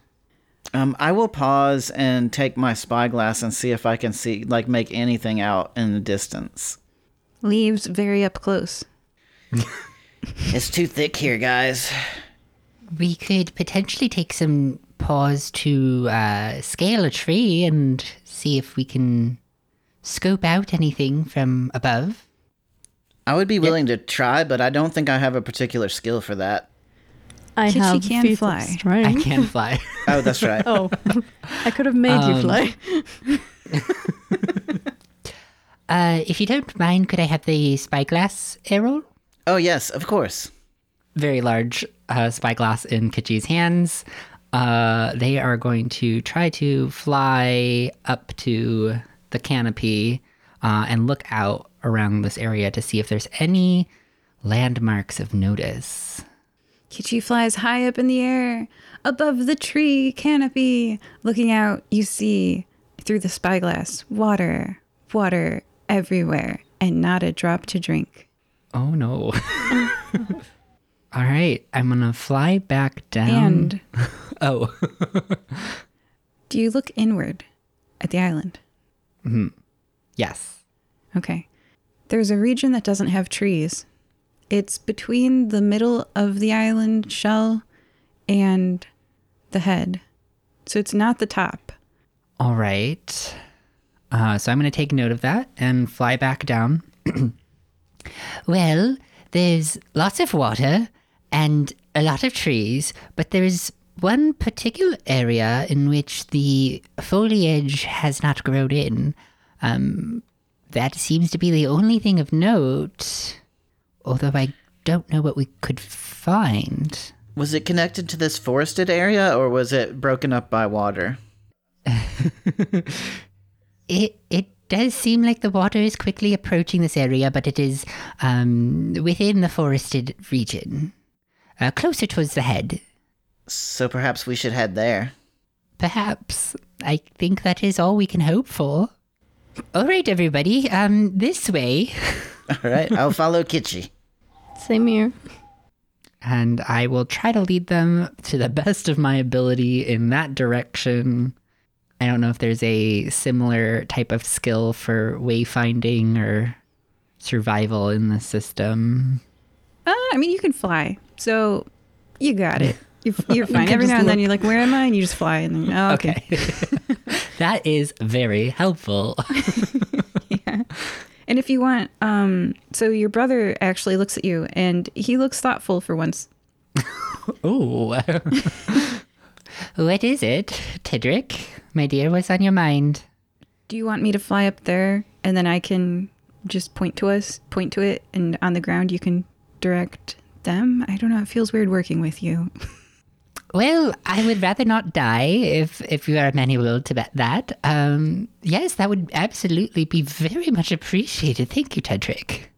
And Tedric and you guys both you were nodding at one another, and it's it's weird because your family dynamic back home. It's very weird. this is weird, Tedric, but I, I do like this direction that we're going. So he flies above the canopy, and so he's scouting for you, and you're looking at him. You both communicate the direction, and because of that, you make excellent time. You make it before the water has reached this area. It's all still above water. The only unforested region on this shell is this clearing here. Beautiful. Now, we're not there yet. I'm going to do one more thing. Uh oh. A stag bolts in front of you guys. It has 200 points on its antlers. I don't know, Oh. 12? There's a number. It's high. Oh, animals on the island? How have they survived? Maybe in the clearing. Seems like a very panicked animal, so maybe It's- Reine would. Yeah, it's running around. It's like ah, it it uh, rears up its on its front hoof paws and goes to like kick you guys. It's like freaking out. Uh, I'm gonna roll randomly. Kitschy, you're distracted, but you're leading the group, and the deer is coming at you, and it rolls to hit you. My goodness, it does hit you. Ah, It deals three crushing damage with its hoof as it basically like freaks out and punches you. Like, what the oh heck, goodness. uh, which for listeners is a significant amount of hit points for the system. and especially for Kitschy. Deer kicks are real painful. And yes, you're right. That is a clue. How is there a deer on this island? You guys going to make some logical deductions. And how do you react to the deer kick? Uh, It's coming in again. so I uh, am very much knocked off course a bit. Um, and so, oh goodness, I would like to try to. Ooh, I have Mm, I have hand scratch is a potion, not a potion. It's powder in a pouch.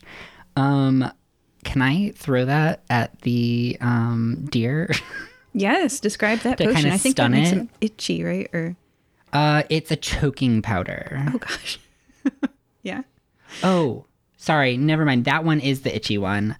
I do also have a choking powder that I, am going to use the itchy instead. one. I'm going with the itchy one. Okay. so I have an itchy powder, uh, and I'm hoping just to like stun it to like kind of stop it. Hopefully, that doesn't just irritate it more and exacerbate exacerbate this problem. Um, so it causes uh, the palms of the hands of anyone caught with a 10 foot cube um, to itch terribly.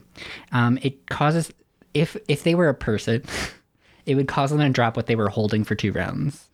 It was on its on its back legs.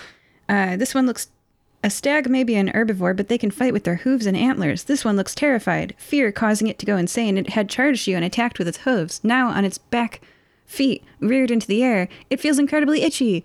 It c- topples completely backwards onto its back, and it's itching on the ground. It rolls up, and it's going to attempt to run away, and probably into a tree. It's not very coordinated. What direction does it run towards the clearing, or into the is it ocean. just It's okay? just real not having a good day. Sorry, dear. It runs into the ocean. It's going to cool off and think about things for a little bit there. so you guys have a clue. Reine, um, you have a, some knowledge of animals, it seems. Did that stag seem familiar to a certain area to you, or do you know anything of it? Reine roll for animals. Let's go. Six. All right, your highest die was a six. Have you heard of island dwarfism? Was it a very small deer? It was so small, it was kitschy sized.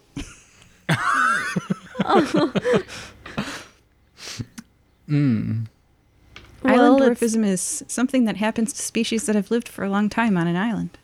well, it's um small. It's the species is usually not this small. Therefore, it's probably been living on this island for um, a very long time. Which means there has to be some place that is safe from the turtle diving. Otherwise, this dwarfism wouldn't have uh, appeared on the specimen. That is an excellent deduction. and wonderful news. If it had had fins, we might have been in trouble. There's more than one explanation for that, guys. Don't get too attached to that hypothesis. Darn. Any other hypotheses you guys could come up with? it's a baby. It has uh, post puberty markings in the horns. There is a way to travel to this island. F- no, that wasn't make much sense, would it? Hmm. The turtle hasn't went under for a very long time. Like it has been traveling with its shell exposed long enough for this creature to live here. it did try to eat the boat. Maybe it was trying to drink something. Never satisfied. And with some hypotheses swirling around, you guys have made it to the clearing. I, I mean, Kitschy probably took a little time to recover and then continued leading you all. But yeah, there's panicked animals and they're all dwarf sized and, you know, uh, yes. So you emerge hmm, into a clearing.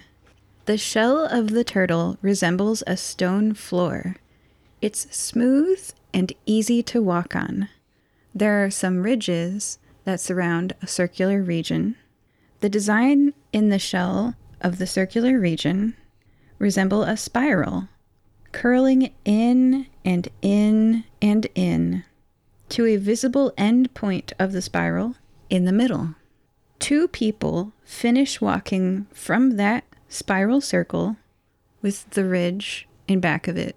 So if you're looking at the circle, past the circle, behind it, you know, and in like a half arc surrounding that circle is that raised ridge. So if you ran forward, you'd hit your knees on it. um, anyway, two people finish walking from the circle over to a pine tree. The woman is in her 60s, gray hair, looking quite strong and wearing leather gear. The man who is shorter than her puts her his hand on her back and says, "We woke it up. Great job, honey." she acknowledges him comforting her. He beams and hugs her, his satchels of forageables swaying on his belt. She turns to the tree and, rough and demanding, says, We did what you asked. Tell your boss to do what they promised. Make a task force to eliminate the hunters who attacked the village of the wolves. Reine, these are your parents talking to a tree. Mom? Dad? Have you lost it? Also, hi. They turn around and look very surprised to see Reine you. also looks surprised. Your father, Arn, runs over to you. Reine, I'm so glad you're safe. He beams at you, his daughter, genuinely happy to see you. Your mother close behind. it's hugging time. Aw. it's a wolf hug. I don't mean to step in the middle of family affairs, but could someone please explain what's going on here? oh, yeah, that would be probably a good idea. I mean, I've also talked to a lot of things, but not a tree before. Yet. I mean, I'm really glad to see you and everything, but also the island is sinking. And um, we're kind of like on the island, and the island is a turtle, and apparently you've woken up the turtle on purpose. And I guess the turtle was sleeping. Who are you making deals with? On a turtle in the world watered. Your mom, hugging you and, and like so happy to see you, she pulls back from your face and explains, We spoke turtle ease and woke up the island turtle. We're most of the way there. If we can get this island to submerge and take the artifact with it, Bullrog says that in exchange, his friends will form a task force to eliminate the hunters who attacked our village. We can go home again. Reine, we can go home. Yep. Could you describe this bullrog for us? She points to the pine tree. Oh. How long have have you been on this turtle? A few hours? How did you get here? Bullrog brought us? Who's Balrog? They point to the pine tree again. Um, can I And take can- a I'm sorry. You can go. Can I take a close look at this pine tree and see if there's anything like is it just a normal pine tree? it appears 100% like a normal pine tree until you step closer to it and you see the pine tree has something carved in its trunk. The shape is similar to a circle, but at the one o'clock position on the circle, Oh no. there's a comma coming out of the circle, with the fatter part of the comma further from the circle and the whole comma part arching downwards, like a bridge, not a smile. Do you guys have that drawn? Mm-hmm. Yeah. uh, does Reine look noticeably concerned about this? Absolutely.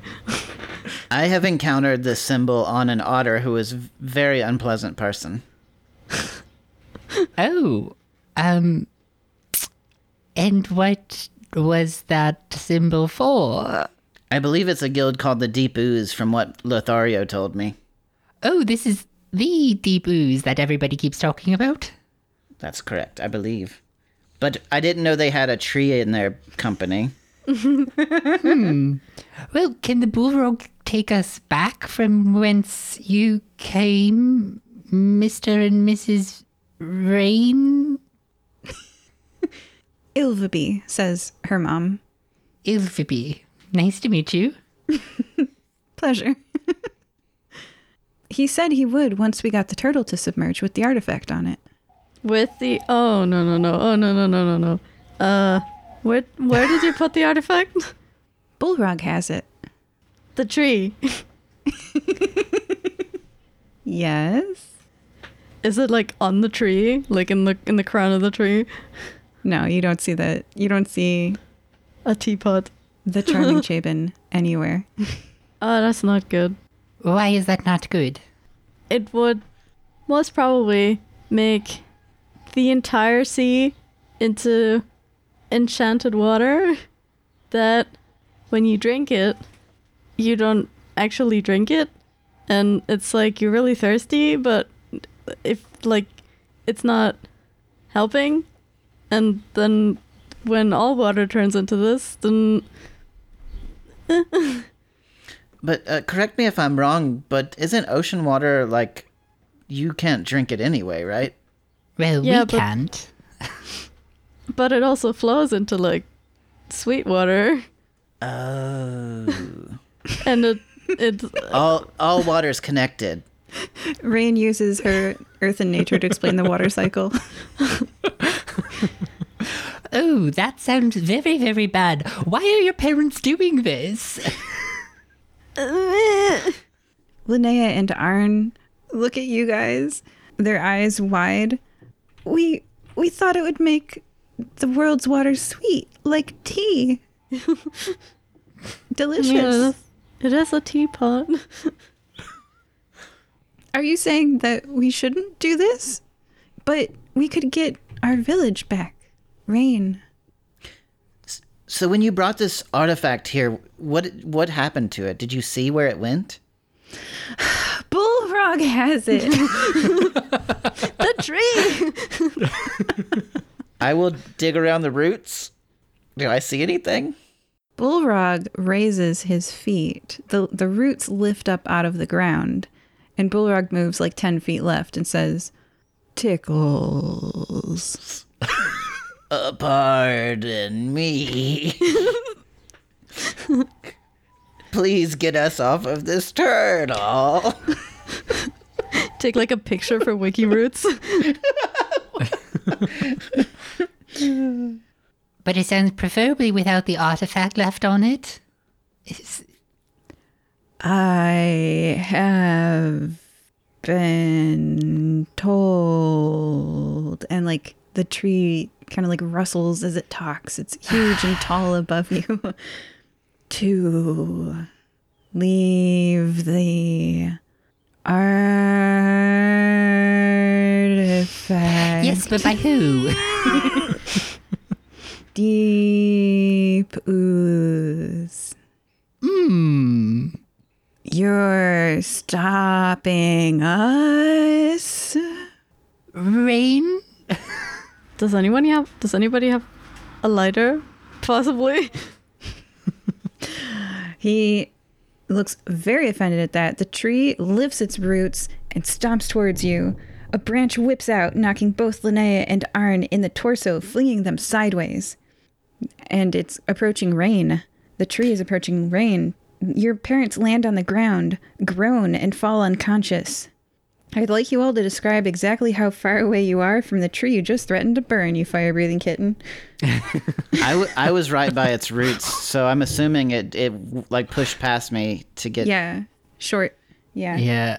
Okay, so immediate would be Reine, who it's about to attack. Short is. My goodness, you guys. Good job. Short is Errol. Uh, Kitschy, would you say you're medium? You weren't quite near the tree? Uh, medium or short? Yeah. Okay. And then I'll put everyone else at long. All right. So that means Reine will go first. Now, Bullrog used their turn to take out your parents. So that means it's it's your turn, Reine. Okay. Reine the tree burner. Reine the druid. Reine also is a fire breathing kitten. Um, let's see. Uh. okay, I will cast a spell. it's an earth and nature spell. And the name is Conjure Oil. yeah, what page is it on? 60. Conjure oil. I see it. Oh my, I see it. You want to read it for everybody? Yes. So, Conjure Oil. A spray of highly flammable and slippery oil bursts forth from your hands, which fills a short radius in front of you. If anyone crosses it, they fall prone if they fail to resist the spell. If set on fire, it deals 1d3 damage per level. Yep. And what level are you casting this at? Four? Four. All right. I mean, I'm mainly trying to make it slip for now. For now, I'm going to roll to resist. I did roll a five. Oof. So that means that although covered in oil, the giant tree doesn't come crashing down to the to the shell. what a fun place we're in. And it's now covered in oil. Is that the end of your turn, Reine? Yes. Errol, it's your turn. You are a short distance away from it. You could move to do melee damage, or you could cast a spell from here. Uh, I do not have a spell, but I do have some equipment, and in that equipment, I have a flint and steel. Teamwork makes the dream work. I would like to try and ignite this oil. The dream work is arson.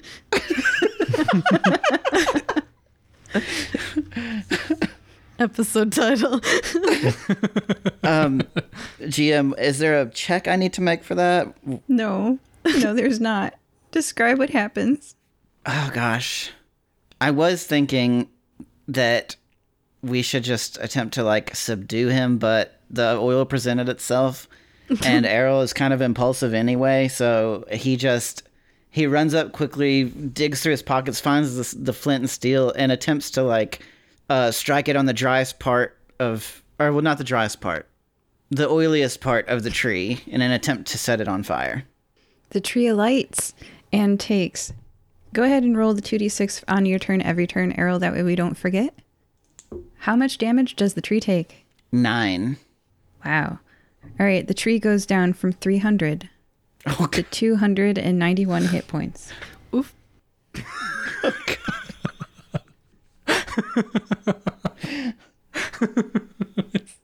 And Bullrog is from back when I used to play Pidge the Wizard, and that was back when we played D&D. I was a Transfiguration Wizard, and I awakened a Pine Tree, and Bullrog and Pidge were friends for a while, so I'm not going to let you guys kill Bullrog, but um, you, there are other ways to end the battle. Yeah. Beautiful. He used to be my familiar friend person. Uh, yeah, that's Bullrog. It's so useful to have a tree, you guys. Nobody ever thinks the tree is a person. It's great. also, you get to annoy people by talking real slow. Ah, anyway, so that happened. 291 hit points. Next up, if that's the end of your turn, Errol, Yes, that's it. is Kitschy, who's at the medium distance away. Yeah, so I would like to uh, cast some sort of illusion spell. Um, how much did I save? Okay, I do still have 15 mana, so I would like to cast an illusion spell at my max level of four. Um, and what I am attempting to do, um, because I really don't have a ton of context, so I am uh, looking for a needle in a haystack. Um, on the back of my hand, I want the same symbol that is on the tree, so the circle with the comma, to appear. uh, and to cast that spell, I recite the following words. In glowing rune, a symbol appears, a circle, a comma, an omen of fear. Nice. Uh, and then I hold out the back of my palm in order to try to convince them this illusion is of that symbol, hoping that they react in a way that helps us. All right, so it's sort of like if someone had shown you the fire breathing kittens tattoo. Mm-hmm. What would your reaction be to someone showing you a really big fire breathing kittens tattoo? Uh, being new to the fire breathing kittens, I would probably like look to them for instruction. Um, and I would stop attacking them, hopefully. Okay, so Bullrog, being new to the Deep Ooze, will look to them for instruction and hopefully stop attacking you guys. And Bullrog goes, This has not gone as expected. I should get instructions from my boss. Uh, and will step lifting the roots on fire not having a great time. Um, Bullrog has tree stride. he mutters to himself, stomping into the ocean to wet himself. And he's just so loud that like you can't not hear this. He goes and puts himself out with a tss, and then um, you can hear this, which is going to take a while. I, actually, I'm just going to say it at normal speed. Boss's plan was to put the charming Chabin teapot on the turtle and make the whole ocean tea, not to tell everyone. He sighs, disappointed, lifts his roots like feet, and coming back up the beach, now no longer on fire, walks over to a palm tree and passes right through it as if walking through a portal. Bullrog is gone. I guess fire isn't always the answer. Wrong.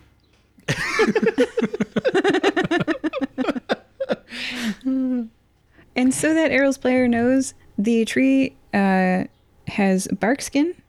In this system, it means I just tweaked it a little bit that it's only harmed by fire or frost. Because you can kill plants with frost too. But yeah. Da, da, da. I would like to say that I am so utterly confused here. Um, why would this tree want to make the sea into tea? I've heard I've heard ramblings of these stories throughout the guild, but um, someone could please enlighten me. Well, not all. From what I understand, not all members of the Deep Ooze are bad, but there's one person behind it who's definitely trying to do something evil. I believe. I believe this Bullrog is perhaps being manipulated. Hmm. I don't think Bullrog knows the ramifications of what they're doing. And do we know who this potential boss might be? I L- Lotharia might know more. I I don't remember a name of anyone behind it. I knew an otter named Bacti who was a member, and I've heard a few other names, but that's that's all I know. I honestly thought it was a just a random blues member talking through a tree. Not that the tree is the blues member. And um, Reine, this charming Chabin, I wasn't familiar with that either. Uh, You said it was a teapot. yeah, um the others have told me that the first few hints they've gotten for this artifact were just teapot and that the members of the deep ooze who um have given them that information all struggled with just saying that and apparently um what i've heard also from an artificial vampire it um or no he he his his um family had an interesting way of dealing with the after effects of the charming Chabin, but yeah it just makes water undrinkable and you thirsty and i guess at some point you just go mad and die because you can't drink anything so if that happens with the ocean it's bad Well, I hate to be a downer, but we have a more immediate problem at the moment. Oh yeah, speaking of the water that Bullrog went to, the reason why it was so close and you could hear him was because it's really close. Great. uh i guess No, I- Bullrog, come back. We we probably need uh, some sort of uh, strategy for how to d- uh, get the bullrog not to put the teapot in the water and No, to, no, no, no. Bullrog took the teapot with him through the palm tree back to the boss because you were like, go to Ah. boss, get further instructions. Hmm. I will But pick they up were also going to bring us back. I'd like to pick up my parents before they submerge. The water's not to the clearing yet, but it is rapidly rising. Your parents are opening their eyes, but then they're unconscious still. So, like, they're not dead, but they're not able to help you solve this puzzle. Because one of the requests for the episode it was uh, pleasant weather, check. Uh, getting fighting off some hater peasants, check. And the last request from the players for this game was a puzzle. So you are standing on the shell of an island turtle that is submerging, water rushing up the shell. You've got this unconscious parents. Go ahead and list your resources and figure it out, guys. Is I- Solve the puzzle. is there anything more interesting to this spiral that we're standing on? Um, go ahead and draw a circle on your page, right? Uh huh.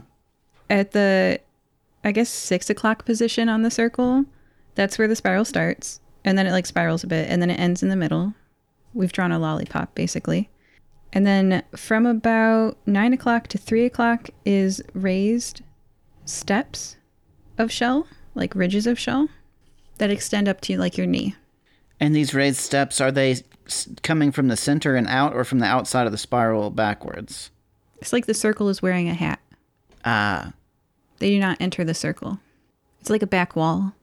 Does there seem? Can I see any mechanisms or anything outside of the circle? You see trees, you see uh there's a hermit crab.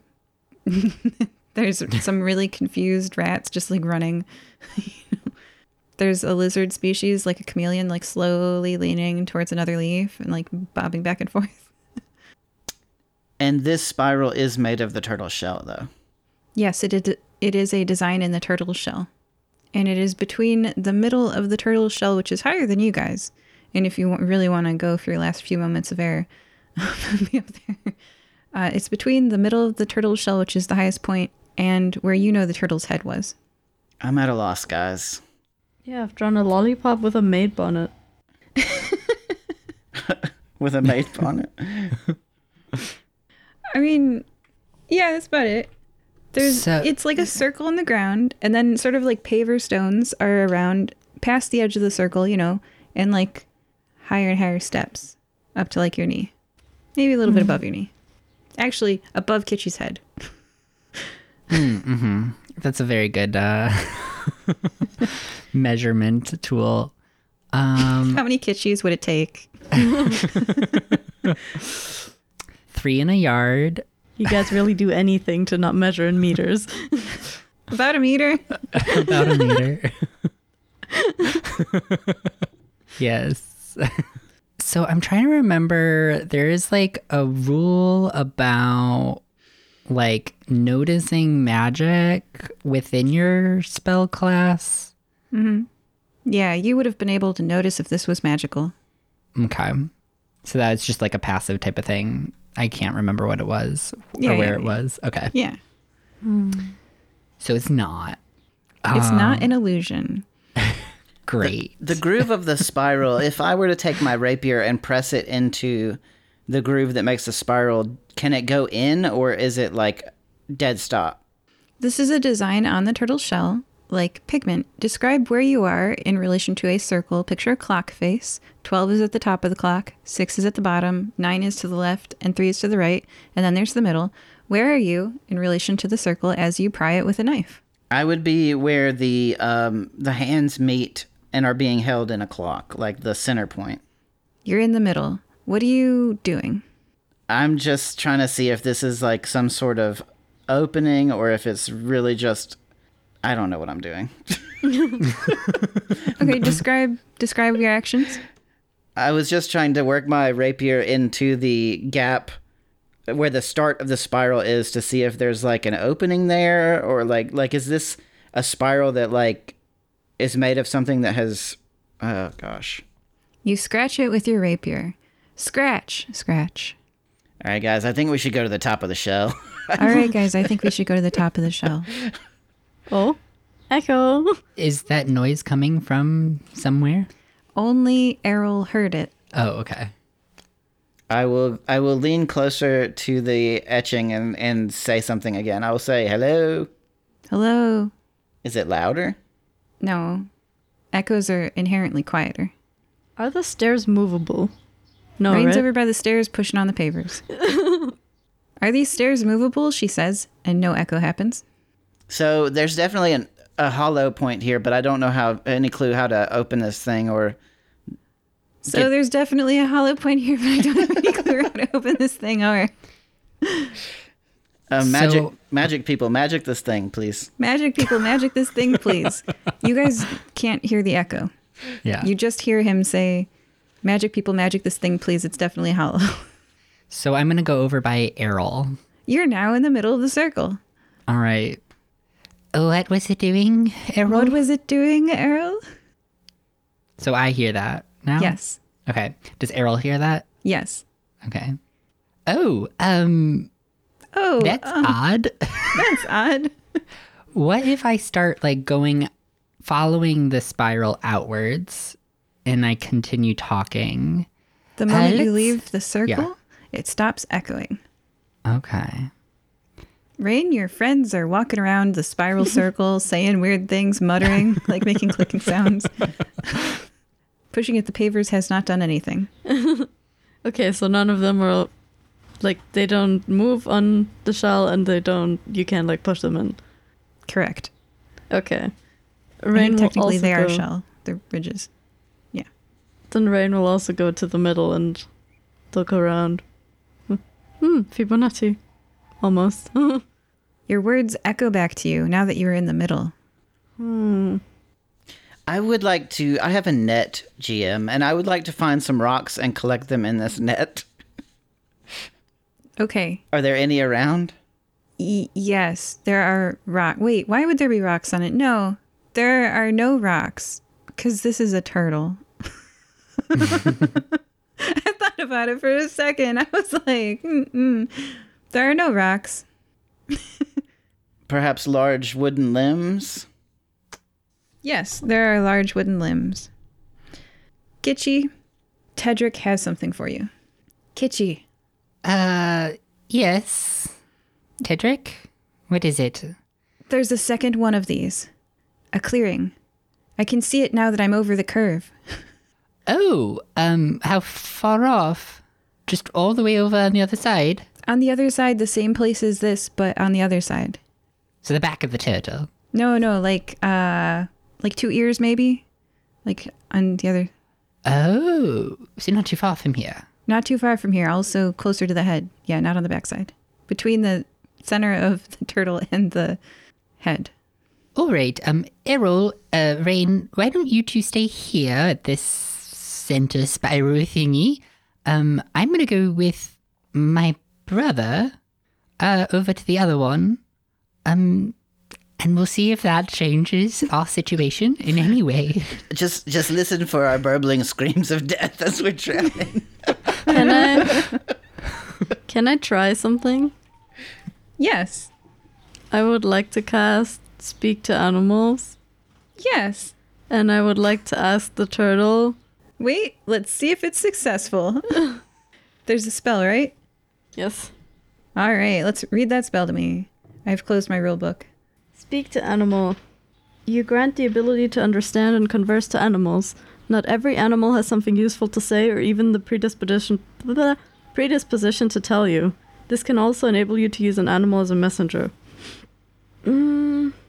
Oh, okay, but I can't just talk to it because I would also have charm animal.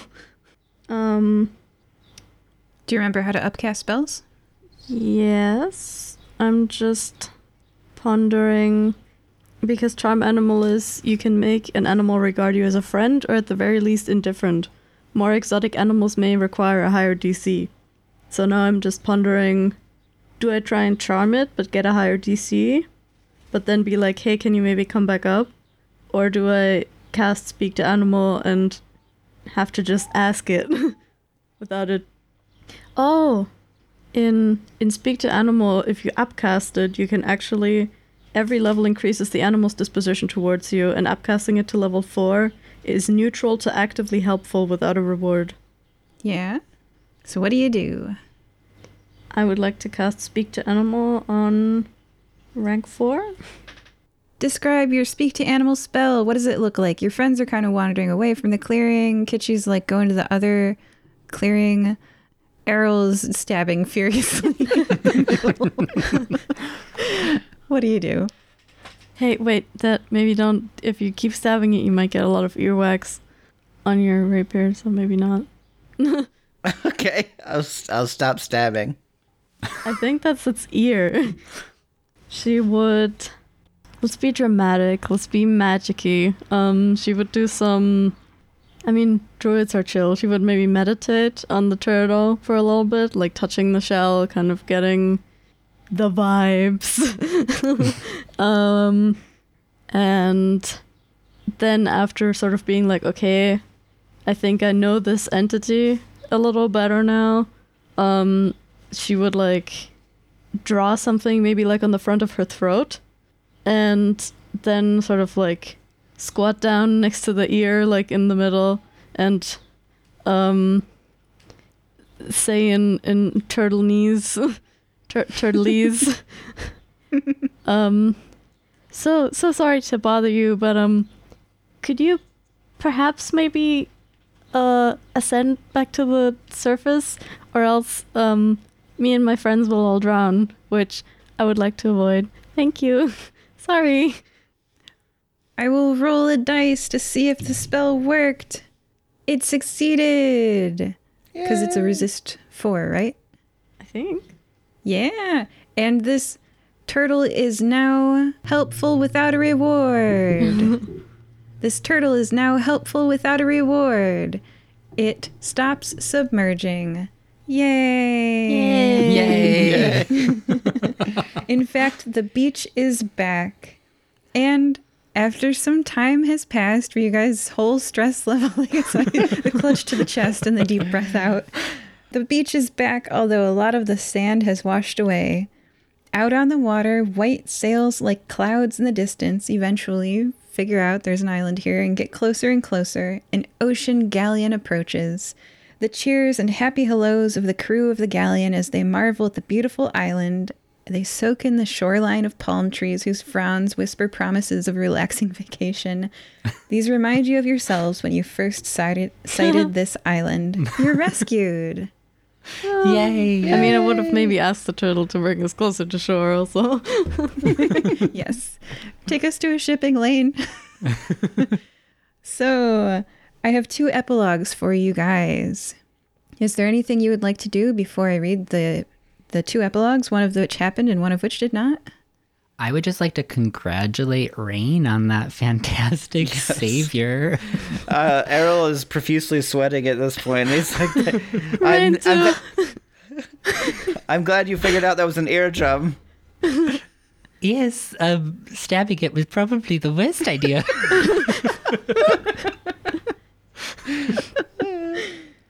I really, I really have to apologize to that tree. I just thought it was a medium for a manipulative evil person.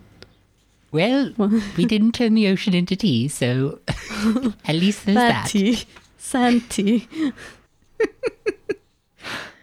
All right, I will read you guys the epilogue if they helped the deep ooze distribute the charming Chabin to all the world's oceans. Oh no. It would have read, uh oh, bad news. The charming Chabin is an ancient artifact that makes all the water that flows through it undrinkable to all creatures and eventually, long term, even to plants. It does not, sadly for Bullrog, make delicious tea. And you helped the deep ooze get that teapot in contact with all the world's water. Because Bullrog would have been like, I'll stay here, I'm waterproof. uh, anyway, um, so he would have stood there and uh, and there would have been, this is not what happened, there is now a ticking time countdown on how long the world has left before all water that comes into the contact with that ancient relic becomes completely undrinkable, ending life on this world as we know it. But do you want the epilogue that actually happened? Yes, please. Sure. Great news! This is the good ending. You did not help the deep ooze distribute the charming Chabin to all the world's oceans. The charming Chabin is an ancient artifact that makes all the water that flows to it undrinkable.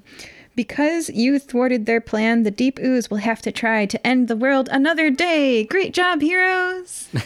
Yay! Hey. Joining us ah. this time were Errol, I'm not a very good swimmer. Skitchy, That was incredibly stressful. and Reine. Dreamwork is arson. Bye. Bye. Goodbye. Have you heard of Feed Your Business with Love? This podcast supports women entrepreneurs through the self love journey, where you'll learn to enjoy your life in this current moment and build the business of your dreams. Because building a successful business all starts from within us, and at the core is self love. Breaking the norms of how we are told to, quote, do, quote, business and podcasting.